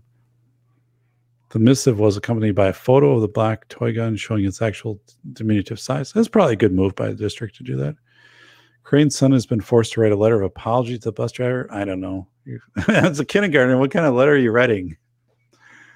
So, that's interesting. He was also given detention Tuesday and could be temporarily stripped of his busing privileges. I could see if it was, you know, an airsoft gun or something. It's just a toy, the mother said. Student who yelled about the toy gun on the bus also had to issue an apology, which both the child's mother and Crane believe was a mistake, because kids should be able to speak up without seeing something suspicious. That's his mom? Well, that's interesting. Okay. All right. Anyway, school did not respond to comments. Didn't comment. I don't know. Probably not the photos I would want if I was a mom. Facebook, apparently Facebook, so interesting. So this is where schools, I think, make bad decisions because of zero tolerance policies, right? And this is one of those things where if it repeatedly happened, you know, like, okay, we're not going to embrace a culture of you repeatedly bringing this onto a bus or onto school premises. But if it's one time or whatever, and this is a kindergartner, seems, again, this is a quarter. This is obviously, right from face validity, not a threat to anybody. So a quarter is a threat. You can choke on the quarter, but I don't, not to make light of this. I just, this is the type of thing that zero tolerance policies really trip you up. Everybody talks discretion until something like this happens, and they just go with their zero tolerance policy. So, John, I'm so scared I'll die from computerized illustrations of weapons.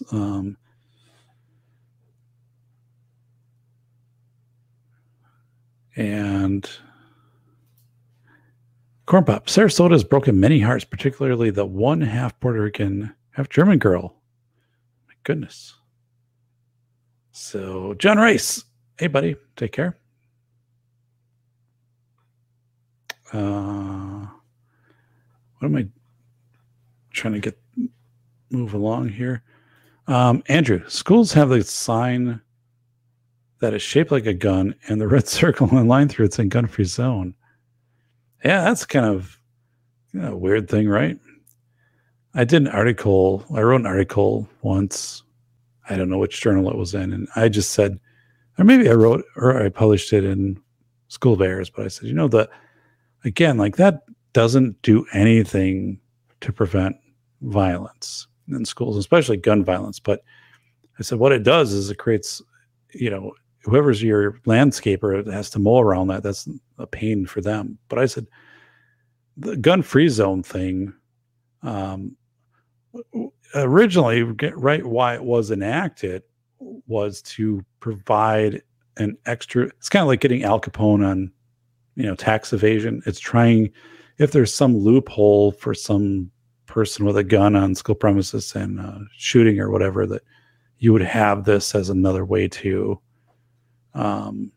bring up charges. So that's ultimately what was behind that, but it's just crazy.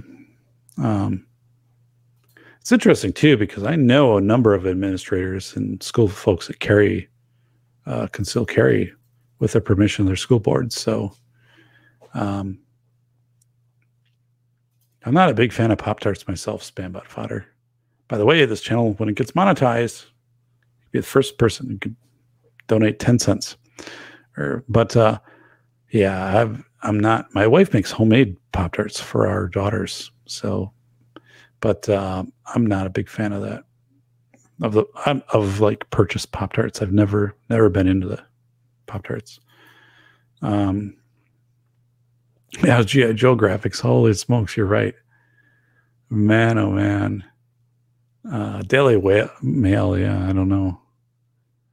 There's other websites. That's just the first one that came up. But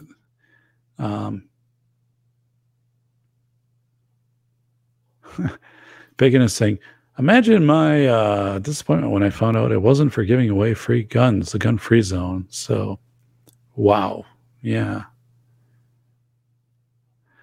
This is the thing, Mrs. Wayne. Yeah, the zero tolerance stuff is, well, first of all, zero tolerance is bad.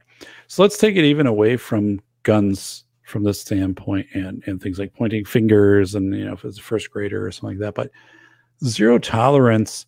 So let's say that a student has, we talked about this in class on Saturday, a student with a seizure epilepsy disorder is prescribed CBD oil by a doctor, and the school has a no CBD oil policy depending upon the state that they're in, but the school has a policy like that.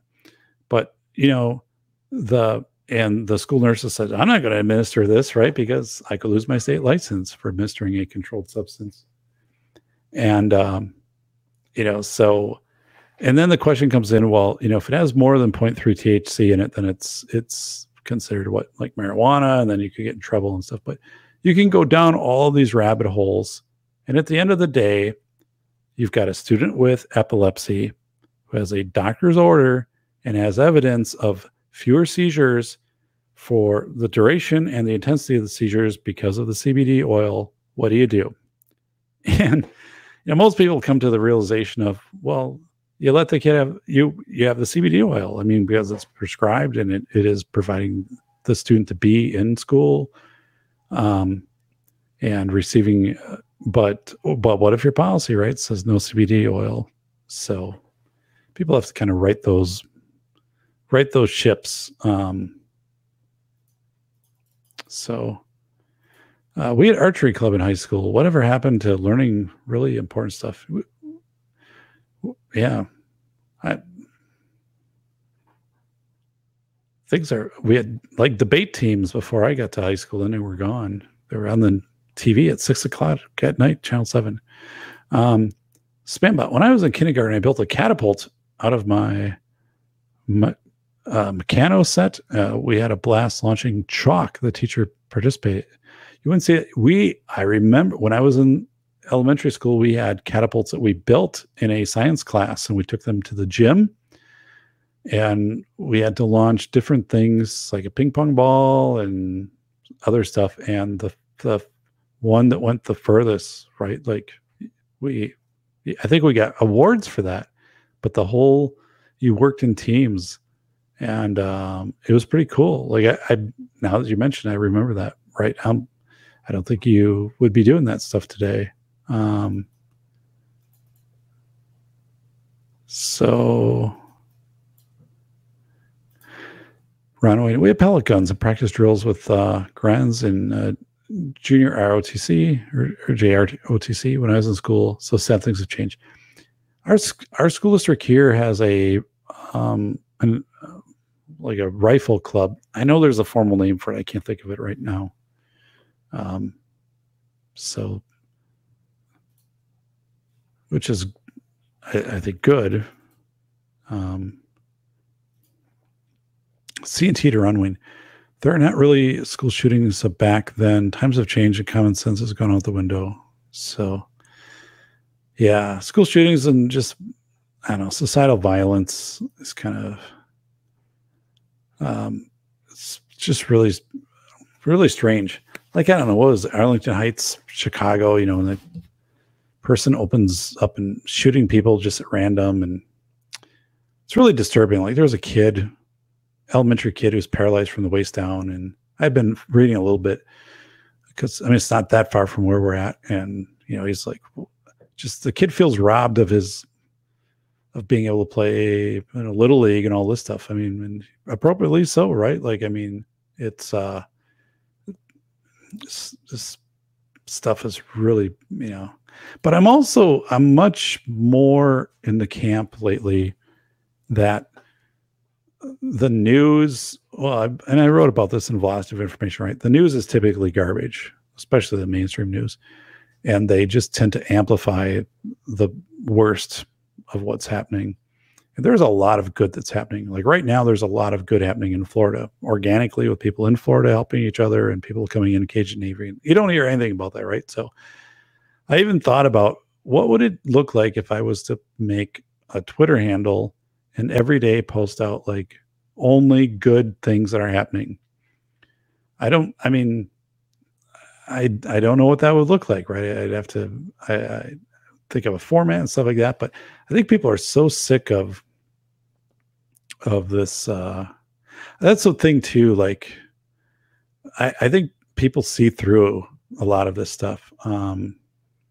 Was it Neil McCoy, right? Who I follow, posted the Italian, you know, prime minister, whatever, the lady who got voted in. And he took like 30 major media outlets from around the world, and he took their talking points, and they were identical from one to another. You know, like, this would be the worst person ever, and this is the new Mussolini, and it, but the thing was, it was verbatim, right? And it was made to scare people. And again, I don't know this person, I haven't really, you know, researched and whatever, but it was like this position statement was scripted, and then people are just supposed to tell you what you're supposed to think about this new prime minister of Italy.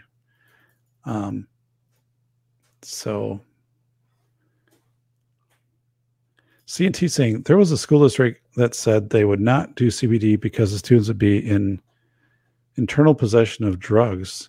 Interesting. So this is a case study I have in my class, and we addressed it on Saturday because there were two instances where children with epilepsy disorder were denied CBD oil, even though it had been prescribed by a doctor.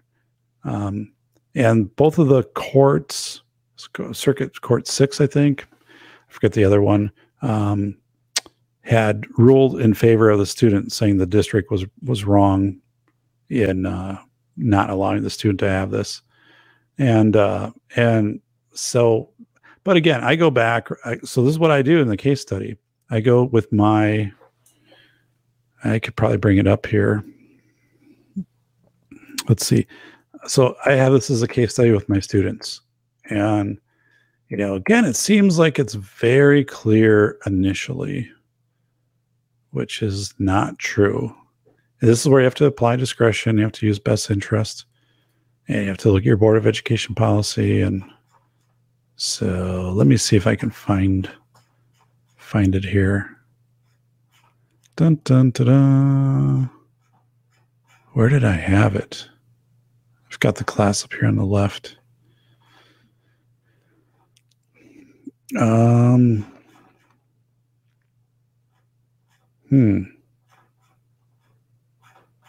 I thought I had it in the morning. Where do I have it here? Come on. Jeez. Athletes, optional. Title IX, CBD oil. Here we go. All right.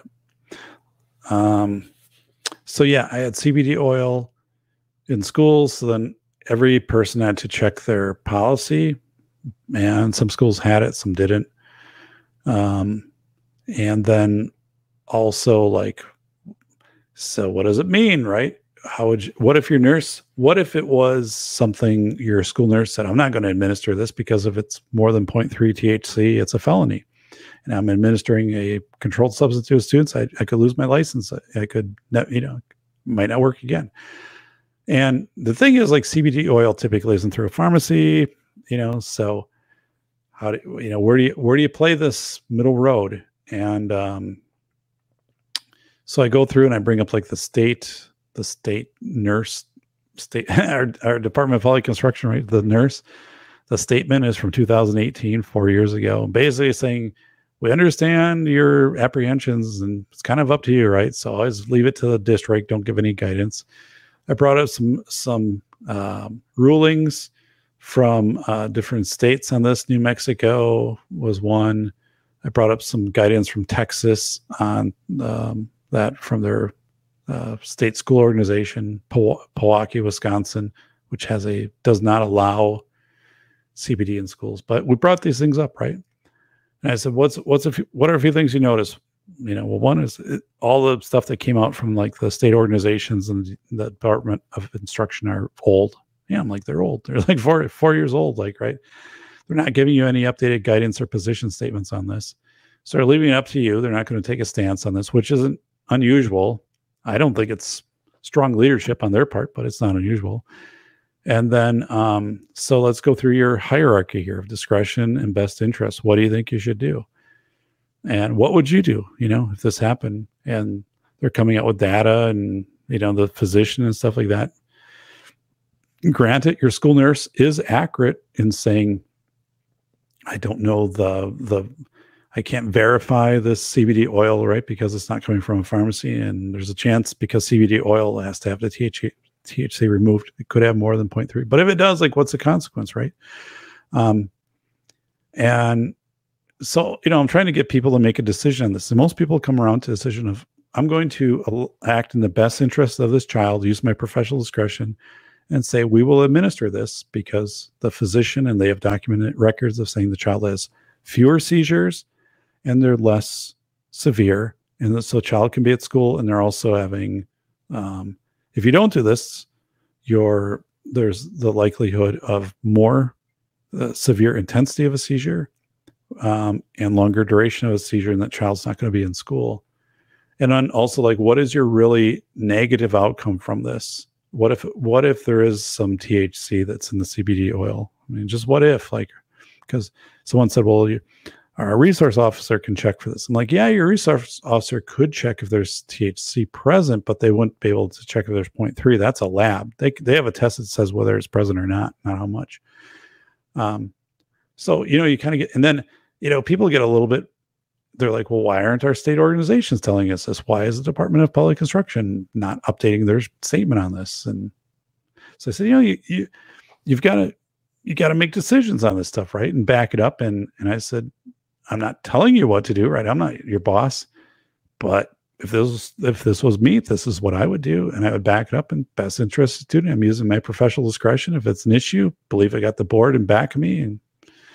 But, you know, it's these type of things, right? Nobody does a case study like this, and everyone's like, holy smokes. And I'm like, this is real. This happens. So, you know, and if you've got this zero CBD policy and there's not a consideration for a student with epilepsy, right? That's a mistake. You got to fix the policy. I'm very clear on that. That's one thing. Like, I am very clear on these things. And I do this more in class than I did in the past, where I'll say, here's what I would do. I don't like to do that because I don't like to, I want people to kind of, right, figure this out on their own, but I'll let it go so long. And then if it kind of isn't going anywhere, I'll say, well, here's what I would do and here's why. And then hopefully, again, it's a primacy effect, which Graham Wilson talked about a couple weeks ago on our show, the pilot. And, you know, you have to lead by example. And I think as a professor, I have to lead by example. But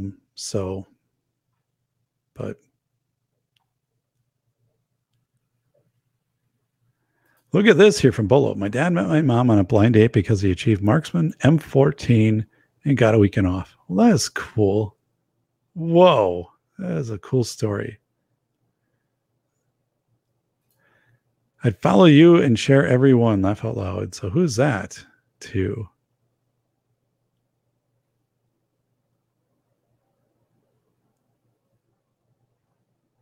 That's kind of cool. Misty Mrs. Wayne. Sounds like a great idea, Doc. So I see old Neil McCoy, the singer, at the store from now. A nice guy. Whoa, look at that. Yeah, I don't know. I'd have McCoy, the YouTuber from his former military. I like him in Great Britain. I don't know. I can't find the link to his. He's a good guy.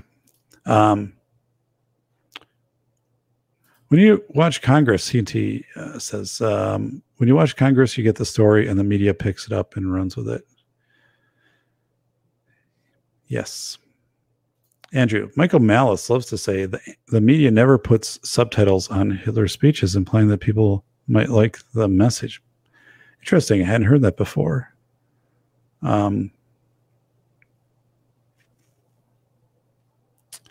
So John Rice, Matthew McConaughey went to school here, but plays like he didn't. Wow. We can make our own CBD oil up here in Canada, says Bolo. So yeah, our state is our governor wants to legalize kind of marijuana and more broadly CBD, and I guess wherever they go with that. It's, as I said to people in the case study, you know, it's kind of irrelevant for the case. Well, I guess it's not irrelevant because then you would likely have more standing or whatever. I don't know, but there's just something where you look at things and you're like, this is the right thing to do. And people know that. And as I told everybody in class, I'm like, you know what to do when the student gets lost with autism and is wandering in a woods near a lake. You know that you got to go out there and find the kid, right? You got to do what you have to do. You don't stop because there's a no trespassing sign. Like, you know, again, I can say this as a professor, you know, it's not legal advice. I'm not their boss, but I said, you know what to do though, right? Like you do know what to do, and you know what to do in the CBD case study, which seems really complicated. Right. But you also know when these things went up to circuit courts, that the circuit courts back the parents in saying the districts need to administer this. The CBD oil. And you also know that in your heart of hearts, like that's the right thing to do. And as an administrator, right. And if it conflicts with your policy, then you got to adapt your policy. So, but I still look at that. I'm like, where's your state organ? Where's the update from your state organization or your Department of Public Instruction on this? At one time, the Department of Public Instruction, I don't know. I think if it was IP, individualized education plan forms or whatever, but I said to them, why don't you have some templates out there? Could have been that, could have been allergy management or something, but I talked with somebody or emailed somebody, or I was pretty adamant and said, you know, like, why don't we have some examples? And I was willing to provide examples. I'd be glad to do that. Like on a school safety report, like I'll provide objectives, right?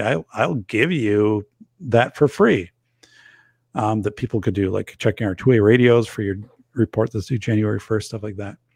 And the response was, well, if we do that, then everybody will make it, we'll just reproduce it, and 421 districts will submit the same thing. And I was like, wow, that's a bad answer. That's really a bad answer on your part. And the other fact is, you're assuming everybody's an idiot then, right? That people wouldn't know that this is a template, this is an exemplar, that they can adapt it and modify it for their own context and situation, right? So for you to say, what you're really telling me though, is you're telling me, I don't want to put this out there because what if I'm wrong? And what if I share something and now I'm wrong and I shared it with 421 districts and they did something wrong? That's what you're saying. And if you are, then you are. Then if you're wrong, you say, well, we're informed and we'll change it. But let's be clear on the message that what you're trying to say is we're not going to do this because then everybody will copy it, and then it will be convergent versus divergent, and you know, all of this stuff. Like, yeah, again, what you're saying is I'm unwilling to go out on a limb and put some things out. And if that's where you're at, then at least, right, allow some districts to have a toolbox like they do in REMS and share some of this information out, that they could put it out there so other districts at least know it's there and they can adapt it for their own use if they want. Not that you have to endorse it necessarily, right? But my God, don't be so damn cowardly to endorse and put a template out there for people who really need it in these districts, right? And to be the clearinghouse and to be the curator of the toolbox, like REMS ED, like that just boggles my mind. Again, it's just not the way that I operate. And that's where I'm very strongly advocating to my aspiring school leaders. When you have the chance, right, and or to make the chance to be heard, these are some things you can change, right, collectively. You know, the Department of Public Instruction to add a toolbox section, which is very similar to REMS ED, where people can submit documents or forms or whatever, or templates of policies, or so other people can benefit from these. But just the way I am, all the way. C&T, the Federal Department of Public Instruction should be abolished. I agree with that.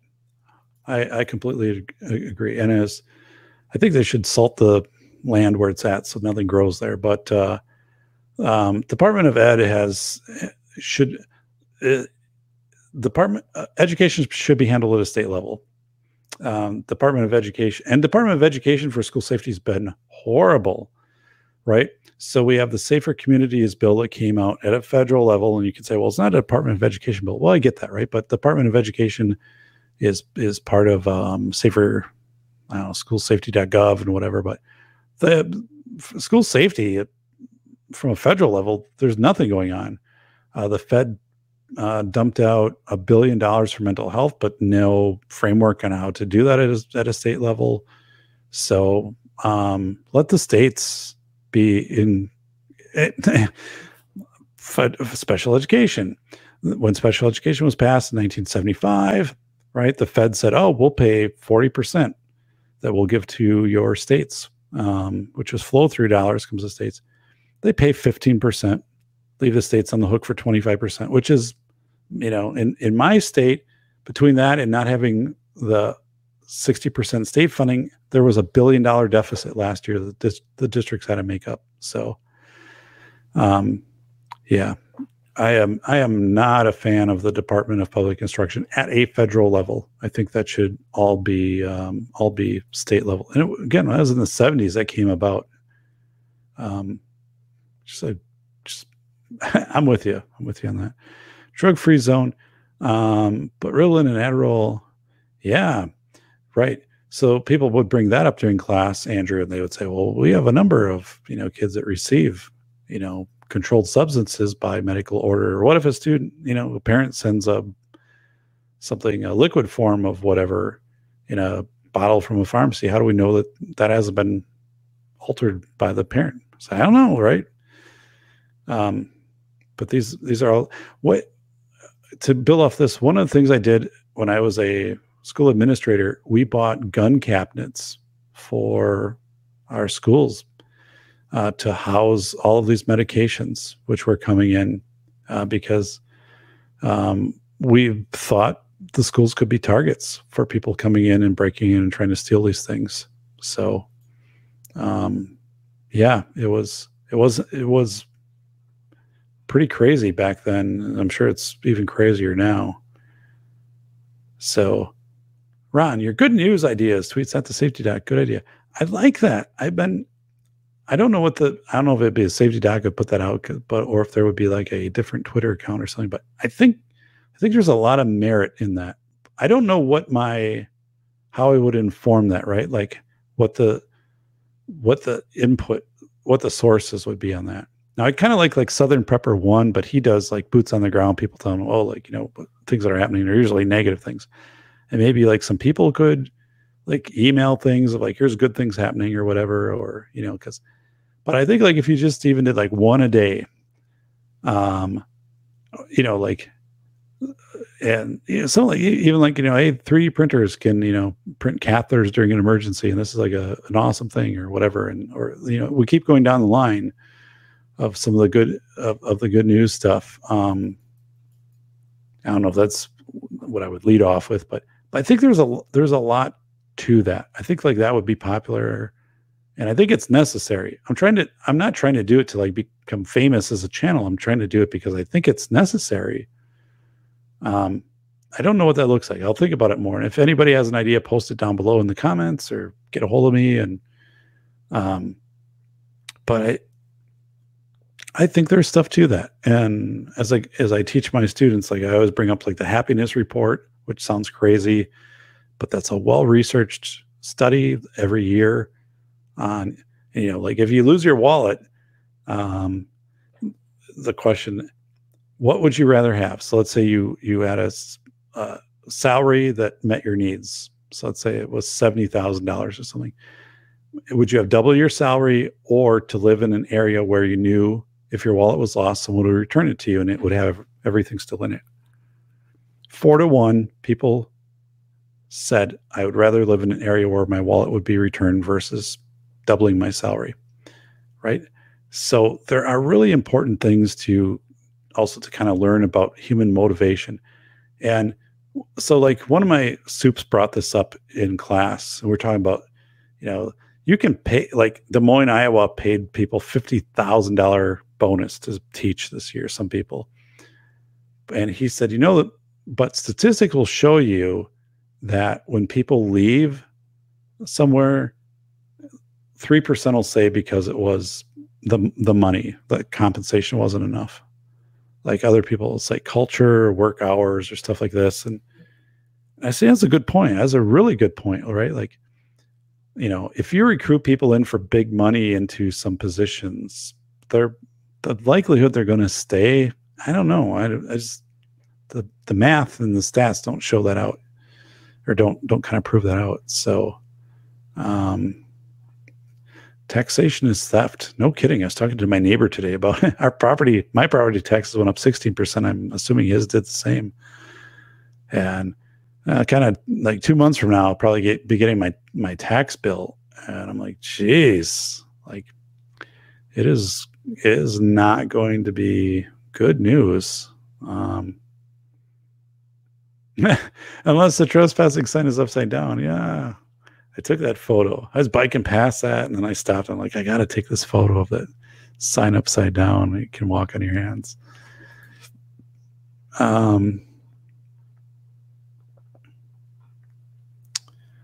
So let's see here. Ask Henry Thoreau, says Bolo. See, Koopa's saying to John, we should pay something to fund things like the armed forces, but we should never pay what we do now. I do lean more toward where you're coming from. Yeah. You know, I go back, you know, like I kind of think too of like the student loan stuff going on, like the student loan payment of $1,000 or whatever. But, like the student loan stuff was really like a college stimulus plan is what that was. That was meant to build out the colleges and the faculty. I think more than to quote unquote benefit the students. So for years, you know, that money was just pushing, you know, bloating out higher education. Ron Wayne, we enjoyed your tree cutting. That was the guy who cut the neighbor's tree stump down. And yeah, you know, stuff like that, right? So we have a couple lakes in our town, and I can, like, when I do a walk in winter, I can walk by them. And I was thinking I would like to go out because there's always like ice shanties on from, like, you know, January to March. And I'd like to go out and just like do an interview of like someone who's like just ice fishing or just like a short clip. We also have a dude in town who has a Ghostbusters car. But it's actually a minivan. It's not in that great a shape, but he does have all of the Ghostbusters gadgets on it.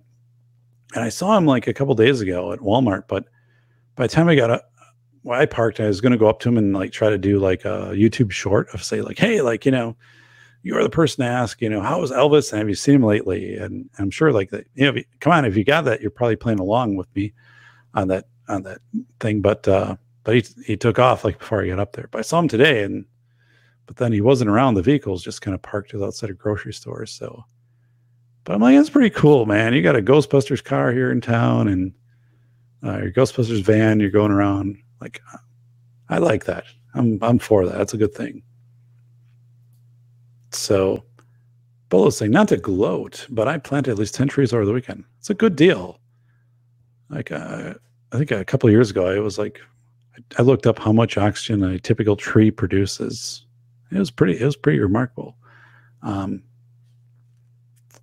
So Misty, Mrs. Wayne, they are all about taking the taxes, but not giving them back. File our tax return in February. I had one tax return. It took me literally 20 months to get.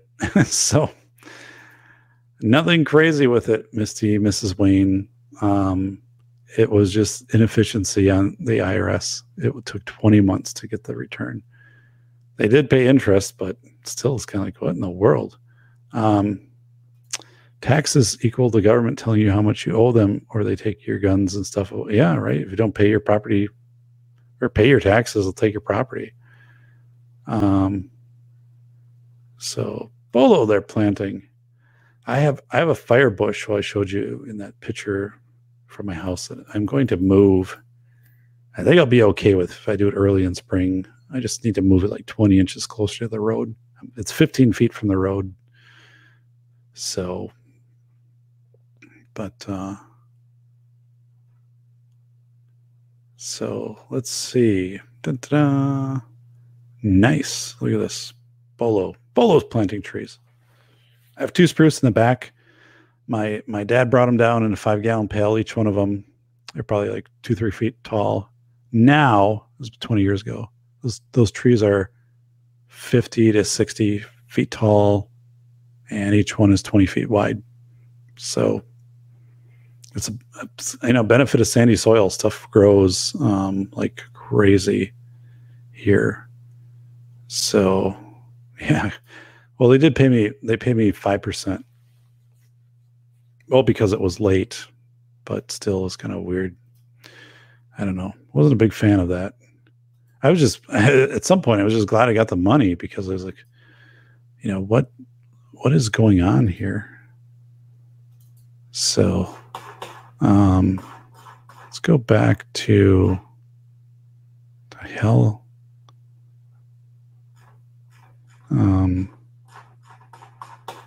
I got to burn a lot of pictures over to CDs and clean up my, oh, what am I doing here? So here's the, let's do this. Open. Okay. So for context here, this is the slab I had replaced. So, or I am having replaced. So this was all taken out, and this was just on sand, but this is like an inch higher and this is an inch lower, but the new slab will be 4 inches down from the siding. And this is actually, you can't really tell, but this is 6 to 7 inches down. So the new one will be 4 inches. It'll be 2 inches below here. So we'll have a nice slope, but this was acting, because this is tilting in at a pretty steep angle. And this was messing, you can see here with the foundation. Now, the foundation's 8 inches wide and it goes down 4 feet. So this is kind of surface stuff, but I had to get this thing out of there because the sand underneath it was gone. And here again, the two outlets. But it's pretty, I mean, there's some, can't really see them. It's all steel. So it's supposed to be hurricane grain, but graded siding. But the problem, and it's held up really well for 12 years. Like, I'm glad I did it, but yeah, if you get any dense steel siding, just you're screwed. So that's just the way that it is. You're not gonna really mitigate that. You know, so let's take a look here so you guys can see the, so this is as they were taking it out. You can see what they were doing here. And this was all sand. And then you know, and you can look at this. So we hadn't had rain in a long time. You could see the moisture underneath, because then over here was like clay and dirt. We don't have clay down here. So because this didn't have a base, you could just see the water that was underneath. And this stuff was, and then, you know, it only went that far, but this was just acting as a fulcrum up against here, and especially winter and freeze and thaw. And it was just a big mess. So yeah, they were able to get all of this. And then, you know, again, they just point out what was kind of the obvious is it was just poorly put down. But let me see if I have a really good angle here. So I don't know. I think this is probably my best one. Well, let's do this one so we can see the firebush. So tomorrow, and by putting this all the way over, this is still 6 inches on my property, because up here, well, there's the marker. No, not that. You can see it from the garage. There's the marker over on the other side there.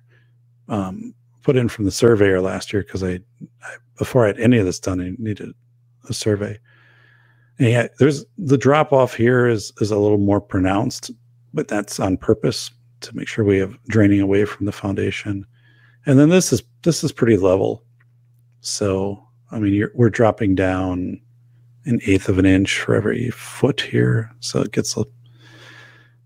But again, this is going to be there. This represents, I don't know how many cubic yards of gravel. It's really crazy. There's a ton of gravel in here. Like, they were hauling an entire afternoon because this was dug down significantly. So this gravel, you know, that came in here as a base. So we don't have, so obviously you can see we don't have the water issue, because the water is going to wick down and not up through that other stuff. And there's isn't a basement, obviously, under the garage. So there's nothing to deal with there. And there's actually not a basement on that side of the house. But yeah, so this will be a nice area to put a grill. I can also kind of see this, envision this as an area to put my bike and put down, you know, like put down a big cloth right here, kind of like a canvas thing, and do like bike maintenance out here in summer. Like I just envision this as being kind of almost a work area too. Like, I can put my sawhorses out here, because right, if you put them out here, you got to move them when you are bringing your vehicles in. But if I put them out here, I'm doing stuff. So I just see this as being such a nice work area for me. But so, hey, Mr. and Mrs. Wayne, take care. Thank you so much for following the show and all of the thumbs up and the subscriptions and watch hours. I appreciate it. A week from today, Megan Usui on the show. That is going to be a great one. So thank you. Thank you. Yeah. And so let me do, let me get this out of here. Let me do a wrap up, because I want to get to bed too. This has been great. Look forward to, I look forward to a week from today. Again, Megan, that show will be starting at 7 o'clock. And what motivates people to seek fitness? And this isn't some like pitch for a program or something. We had worked on this as a show to kind of inform the chapter into the Velocity of Information. And Megan's going to talk about, and again, she's done this for, you know, 30 plus years. She's going to, here's if you're young, like what motivates you, like a kid. Here's what motivates like somebody who's 20, or someone who's like 40 or 60, or someone working as a group trying to get fit, or a family, or does it really make a difference if like there's been a close call, like does a pandemic motivate you to get fit? Does someone close to you has like a heart attack and they were young, right? And they died, you know, like, or they're 50 or something. Does that motivate you to get fit? So she has all of this stuff, and she's going to talk about it. And then we are going to pretend we're on this committee for fitness and fortitude, and what would we have done in March of 2020. So that's going to be pretty cool. So CT, well, thank you, buddy. Appreciate you. Appreciate that. Thanks. Good. Also, let me take us out the same way I take us in, and a couple other things there. So, whoa, I got to get back to here. So thank you, everybody. And on Monday, I will be using the new headset. So I'm excited about that. All right. Very cool. Okay. Take care, everybody. As chaos erupts, torrents of conflicting yet urgent messages gush from media outlets. What is the magnitude of the incident, and what should people do to protect themselves? Dr. David Perrodin clarifies human behavior during days, weeks, months, or even years of chaos. Reporter James David Dixon of the Detroit News proclaims, "The velocity of information is an education in the way people react and adapt to change. Never has it been more important to sift facts and stories for truth and meaning. The velocity of information will teach you how people have done it in history, in the modern day, and even in prison. There are teachable moments on every page." Buy The Velocity of Information, Human Thinking During Chaotic Times. Available from your favorite bookstore or online retailer.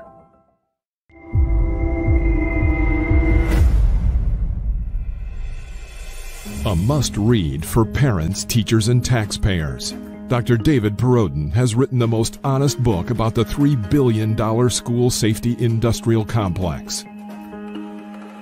Attorney James Sibley proclaims, "A brave demonstration of speaking truth to power. School of Errors rips the lid off the billion-dollar school safety industry. Using real-world examples of successful responses in desperate situations, David contrasts the expensive window dressings pitched to panic parents with the inexpensive and effective approaches proven to actually work. Read this book before you let your school waste another precious dollar on meaningless safety theater." Buy the international bestseller School of Errors, Rethinking School Safety in America, now at Barnes & Noble or Amazon. Describe the odor. Is it like when something electrical is burning? And so on. Ridiculous, right? We don't shift the investigation to the reporter, but that's covertly what the school district thought needed to happen to prevent their investigation scrambling principals from burning out. And as this paragraph smolders, it would be prudent to consider bringing students with disabilities from the sidelines of safety and center them to active roles of detecting and reporting threats. So we had a rather difficult meeting. Upon due diligence of examining the reporting system, I informed the district representative that I could not justify modifications to the existing model, as such changes would make the system less accessible to students. Well, that was a short chit-chat. The district folks believed, or hoped, that the threat input system could be modified and maintained with fidelity. I wasn't in alignment with that hypothesis, and so I was thanked and given notice that our partnership would be over at month's end. Business is business, but in school safety, it's never as simple as that. How were the beans and chili that you had for breakfast? They were delicious. Thank you for asking. But now I am very gassy. I'm sorry to hear that.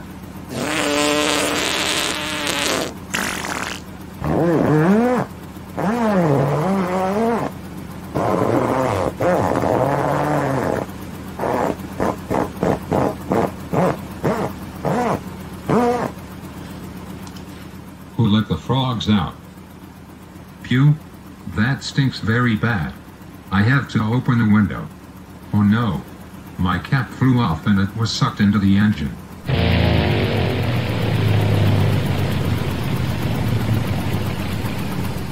Holy smokes, the engine just cut out. We should use the Decide model to help us make the right decision.